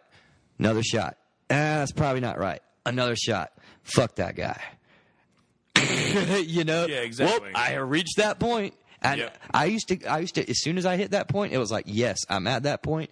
No filter, no nothing. I mean, dude, I ruined, God, I've got friends or, or had friends of ruining relationships of, of shit I put on Facebook of being so angry, like wanted, wanted to play that God, like you said, like, uh, uh, you did me wrong, so I'm gonna tell the whole world what you did to me. So, because because karma's gonna get you, but that's not karma. That was me trying to create the karma. That was, that was me going, look, but no, man. Which one is it? You want do you want good karma, or Yeah. or do you do you want to play God and say, hey, man, strike down upon this? Look at look at this person. They did me wrong, and man, I I, I got that all wrong. But in somewhere in in my really skewed perception, it was okay. It in my head, it made it okay, but stepping away from it, literally, I mean, taking a big step back, and it was like, what the fuck was I thinking? Like that, Yeah. that didn't even make any sense. It didn't make uh, the people it hurt, the the relationships. I mean, like there are people I don't talk to to this day over something I posted on Facebook. I mean, I thought about that. Like, damn, man, like I, I I'm almost serving a sentence. I'm I'm literally serving a sentence for something I said on Facebook that was never tried in a court of law. That I was never really given a chance to say my side of the story, Well, but it was wrong. That's the one downside of the social network, uh, of of the whole social networking, like the tweet, Twitter, Instagram, all of that, all of that, and and Facebook as as, as Facebook and Twitter probably more so than than other things, is that a lot of people will take that like like for instance you could read that same negative thing that you had to say in front of this person and have a legitimate conversation but when you do something like that on Facebook and you have all of these people who are in your comment section that are either fueling your fire for whatever that negativity may be, because let's be honest, people just want to watch a train wreck. Yeah. and and that's all they want to see is is is like. Uh, I mean, they want to see arguments. They want to see negativity. That's what they want to see. Mm-hmm. People want to be have to click to uncover the video so they can see what fucked up thing happens under that blurred mess. Sure. like they want to do that, and then also that would skew whoever that per, that post was directed to's opinion of where where that's coming from on your end Right. and that I I don't know, just just like things maybe if you don't use a hundred exclamation points and a smiley face emoji, they're like, "Oh my god, is this person mad at me?" right. you know? Right. Yeah. so it's very hard to understand the real meaning behind a lot of things people say when they're just reading them off of a yeah. off the internet. Yeah, and and kind of my point was like, um, the damage you can do. Like, for instance, you go out drinking. And you, you run your car into the telephone pole and you get a DUI. You know, then people are like, "Oh, you know, I saw him out drinking and he ran his car in a telephone pole." We And, tried to stop him when he left. Yeah, we knew it was going to happen. but nobody really like like morally challenges you. But what if you hit a car with somebody in it? Yes, there's really no difference. You hit a pole or you hit a car, you still hit something. You still shouldn't have been driving. exactly. But see, that's where the people's like, well, that that's different. Well, it's not like you have a you have a decision to make. Like, hey, I'm drunk now. I don't want to hit those people with the car. I think I'll hit the pole instead. Yeah, like when you're fucked up, is that it's not an A or B option. It's going to be one thing or the other, and there's no nothing you can do about it. Yeah, absolutely. So, kind of my point with the whole social media is we we were the first ones. Yes. I never knew how powerful it was. I'd get like, uh, We had no idea what this would grow into yeah, when we had MySpace. And my personally, like, I could go back, man, and and see old shit when I was drinking, and I was the I was a happy drunk. Like when you saw Yeah. me, man, I I had a I will buy everybody shots. I got a million Yeah, dollars in the bank. I'm I'm a happy drunk. But the next day, I was pissed off. I was hungover. I was hungry. My blood sugar's low. And dude, you did not want to be around me after after a night of me drinking. I was in in comprehensibly just you couldn't be Yeah, around oh, me. oh, same here. You know, just fucking a, a nightmare. That's when I did my most damage. There was no no cop, no no um authority, no no uh, uh poli- policing whatsoever. Any kind of um break Guideline. guideline anything that says you can't do that i mean even Yeah. even now if you were to uh, uh, post pornography it gets shut off in a second but not when facebook first came out remember when Yeah. guys would shame their girls and post Oh, yeah. pornography like dude Oh, yeah. i mean and it would it, i mean and once it's out it's out Yeah, the internet doesn't hide anything, and once it's there, it's there. yeah, and, forever. and that had to be changed. So see what it's almost like we were the guinea pigs. And man, I, I'll be the first one to tell you, like I'm still serving a sentence over something I did on Facebook, which was wrong. But when does that sentence? You know what I'm saying? Like, Well, everything. The answer to any problem is communication, I believe, which goes, which is is manifest in this whole Korea situation. Like it, it's just for the first time since the '50s, communication happened, and there was not a single person that had to die for that conversation to happen. Right. and it literally eliminated the the the looming uh, coming of a World War Three, which is the same thing. And I, and you'll find out. I was actually going to ask you a while ago, but I wanted you to finish your thought first. But I was going to ask you if you had gotten to the point of getting in contact with people that you felt that you had wronged Right. over the years of drinking, because that's a step Yeah. that that I went through, and I and it was about some probably around the a year mark uh-huh. when I was like, okay, here is a thing. Here's here. I, I would look back at things that maybe I did when I was drinking, and I was like, you know what, I wasn't who I wasn't me during that time, and I'm really sorry about what I how what I did and how it affected you right. and I I didn't know if you had gone through any of that yet at all, where you you're trying to make amends for things that you maybe felt like that you had wronged somebody Sure. throughout your drinking. Yeah, it's I'm kind of coming up on that point. Um, are are that step. By the uh, way, I know you said this was the one thing you didn't want to talk about, but I knew that this would be the meat of the most of this podcast, and I wanted it to. I wanted that to happen. I hope that that's okay. No, that's fine. Um, no, it's. Uh, I think you said earlier, man, is um, admitting your part in situations. Um, I was so you, you can that that being honest with yourself. Yeah. For so long, I was so fixed on I was right. Like you wronged me, man. That that was wrong, and and nothing ever came about it. And and as a matter of fact, it almost had a reverse effect on me. Like, and I, I still kind of walked away going, I, I I I really felt like I got screwed, and then I got screwed. Yeah. Like, and so it's like I went about it the wrong way. I'm I'm I'm doing something wrong. And in the last couple months before, um, it, you know, uh, if you ever want to apologize, um, really be sorry for something.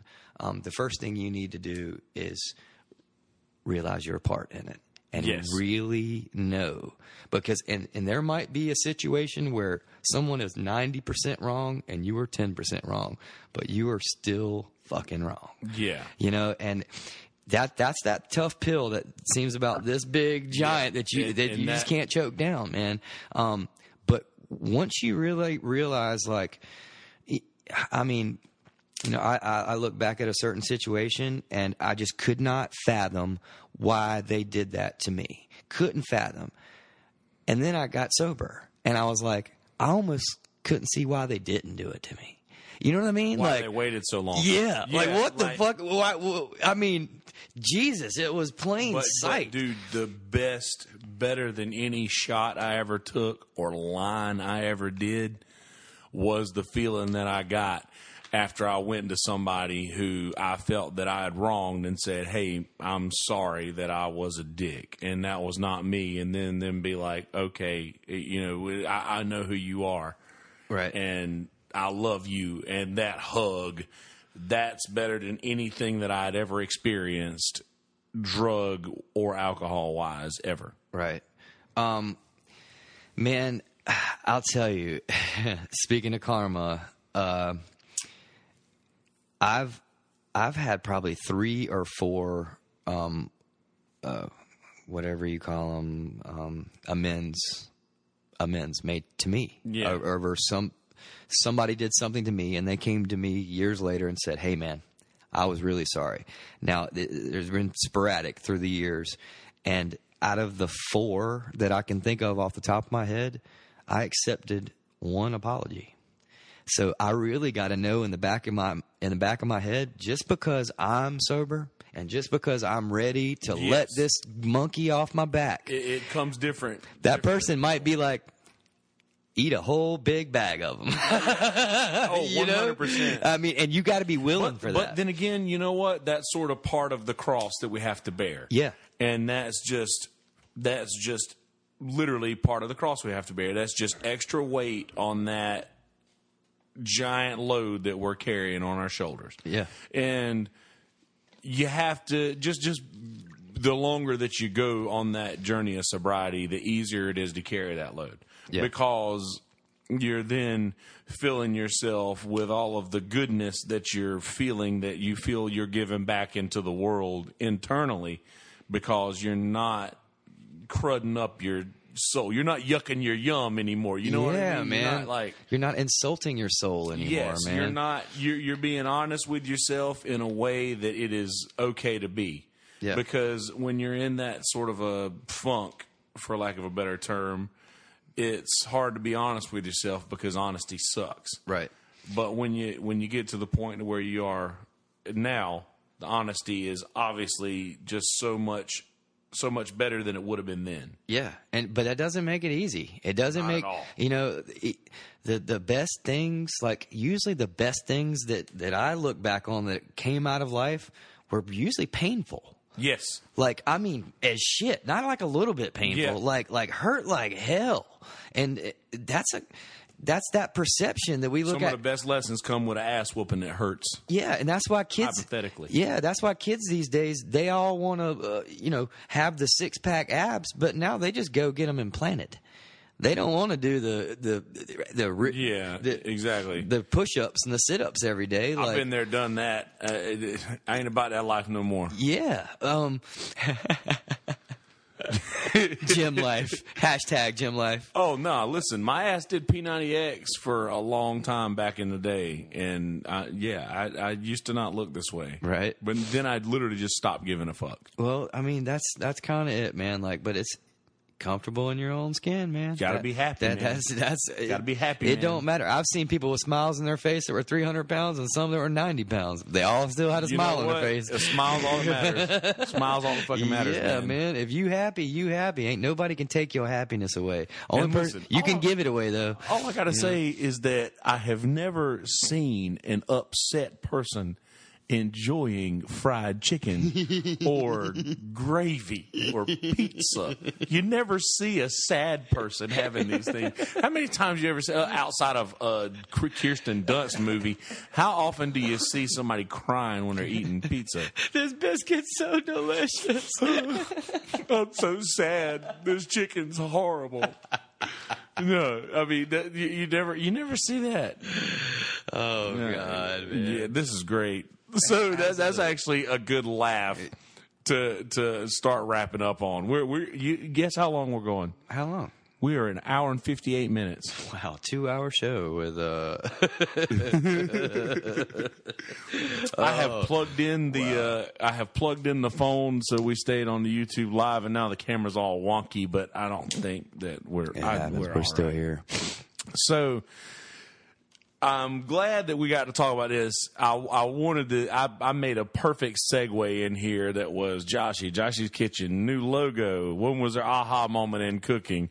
What started you down that path? So what's new in life, quote unquote, sobriety. and then I knew once I got there that we would have a great like, not even just just meat, Yeah, man. just meat, not a lot of bread. I wanted meat. yeah, yeah. And that's what I wanted out of this. And I'm glad that you were okay with that. I didn't know how I I was sort of poking and prodding a little bit through the situation and I didn't know how you would you would accept that, but I'm glad that it was cool. Oh man, and, you know, I think um, we covered a lot of cool ground, and you know, you and I have been, I don't know, on this kind of like sort of um, same Similar path, paths. you know, and and we, I think we relate to each other, and seeing seeing your first um, or my first podcast when you did it online, um, you know, I I really kind of wanted to check you out, and for whatever reason, not this is going to get weird or anything, but I took a shower and I put the podcast on, and I was like, I'm just going to listen to Kelsey while I take a shower. I, I- I Yeah. got I've got a wire that runs into my bathroom so I can like have yeah. I Yeah. listen I listen to podcasts in the shower. And it was good. time. It was good shit, man. It was just like um uh,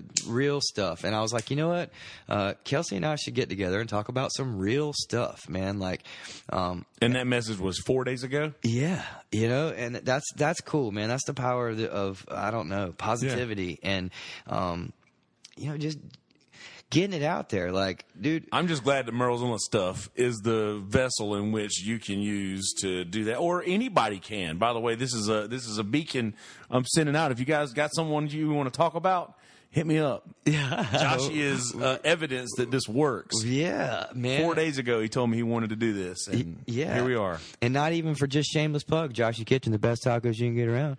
Um, Josh's Kitchen. Listen, Josh's Kitchen. I, I'm here to tell you, for fresh ingredients, you would be surprised that this little hole in the wall bar of Uncle Tito's could have something so awesome as Josh's Kitchen to make all these fresh, awesome vittles that we've brought in. Rue, who you got uh, hooking it up when you're not around, Yeah, is also doing a fantastic job. Absolutely fantastic. Best best thing that's happened to Josh's Kitchen since Josh's Kitchen started. Since Joshy. Since Joshy. and uh, yeah, so we're gonna. I'm gonna be. I'm gonna be linking up all that your Facebook page and everything. So we're gonna promote all of that shit through this. So if you listen to, I don't know if you listen to the whole thing or not, but at the end of every episode. I give three things that people should listen to that they normally wouldn't hear, and three things that they should watch that they maybe wouldn't see, or just just three like just just just uh, suggest three suggestions of something to listen to and something to watch. So I'll let you do those. Huh. I don't want to put you on the spot. I should have said this at the beginning so you could have an idea of Have- picking it up, but I'd rather get this in live live time. have a little idea. Um, you know, um, I think everybody should check out Mike Farris. Um, Mikey Farris. yeah, that's that's a guy that you know uh, he's kind of um, He won a Grammy for that gospel album he did a couple like, a couple years ago, I think. yeah, and it wasn't even it was one of the t- Grammys that's not on TV. You know, no, nobody even still see he won a Grammy and still Fun- nobody saw it. First time I ever saw Seth Funderburk cry was that night. Him and Dana both. Screaming Cheetah Wheelies, man. Uh, apparently, he used to be the singer of the Screaming Cheetah Wheelies. I don't know. Seth Funderburk. But um, now he does a version. Uh, it's an old hymn, um, "Green Green Grass at Home," and it's really like kind of helped me through some tough spots. Uh, it's just a it's a hymn, and he did it for at uh, Porter Wagoner's funeral. As a matter oh of fact, man. Um, and it, hey and Porter. I believe he got a standing ovation, which is a little bit weird at a funeral. you know, it was like, I mean, seriously, sit down. Yeah. but uh, uh, I don't know. Um, it's just an artist that maybe some of your listeners um, might not have heard. Is that that's one um, you can definitely YouTube Green Green Grass at Home. Mike Farris. Um, he's got a ton of good stuff. Like you said, the, the Yeah. whole uh, gospel album he won a Grammy for, which Yeah, is obviously very pretty incredible. Yeah. Um, man, I've been listening. I, I'm a jazz guy, and uh, uh, be honest with you, I kind of I, I went away from music for a little bit and um, uh, was enjoying silence. And I know that's weird, No, it's not. but Not at all. yeah, I, I I feel that strongly. yeah, I mean, sometimes I'll stare at a blank TV just to hear silence, man. And it, I I don't know, um, but I have been uh, uh, kind of going back to my roots. Um, there was a, a a really great documentary on Nina Simone, um, and it. Uh, it describes the the struggle of an artist and and made that that a little bit of the flip side of what we were talk kind of Yeah. tapping into earlier like you just don't know until you're in it Yeah. um and and I love and she was mentally ill as well as as one of the uh I mean, most world renowned pianists on the planet. Yeah. Um, and uh, she actually only sang blues to, to help pay for her mother's bills, which is a crazy story. You That's know? the most like, blues thing I've ever heard. yeah, man. She's like, I don't want to play the blues. I'm a classic pianist. Well, I'll do this gig so I can, you know, pay some bills, but that's it. You know, That's like- the blues for real. And that's Nina Simone. Like, man, I mean, thank God the world had Nina Simone. You know, um, but it just made me kind of uh, my sister back in the day, uh, Carole King, Nina Simone. Man, I've got tapestry on vinyl. the real the real women that that you know uh, the right Carly Simon. Um, I don't. I was really fortunate to have my sister kind of turn me on to that stuff, and uh, as of lately, uh, as of late, I've been like finding that re renewed love for it, uh, appreciation for it again. Like God, I forgot how good that song was. You know, like so. I I can't even specifically tell you. Uh, um, I mean, I can, but. Uh, turn on a, any Nina Simone album and just listen. You know, because that that yeah. woman has got stories to tell, and if you, uh, I don't know, can kind of separate yourself, you can hear her pain, and you can hear like the the struggle and the um, how she wasn't comfortable in her own skin. She hated the fact of being in the public spotlight and and shit. And it, she was. Ex- uh, trying to explain she was an extrovert, but really she was an introvert and just wanted to be home watching TV, having sex with her boyfriend. She actually explains that. I really like sex. you know, like I'm like I love this woman, but Be honest with yourself. yeah, man. Um, but that's really it. Like, uh, So Mike Farris, Nina Simone. and you know maybe uh, some traditional. Um, uh, uh, who else has a really great documentary out right now? Um, Coltrane. Coltrane story. Speaking of sobriety, Love man. Supreme. I'm not sure if um, he didn't really get into it. But I'm not sure if he had help, but Coltrane's story on sobriety is really awesome. He he, he talks about having a spiritual experience, but he's like uh, the notes. Like he never once he got sober, he said he never played one note again. That was God, and it, like God was playing his instrument, and you could take the time.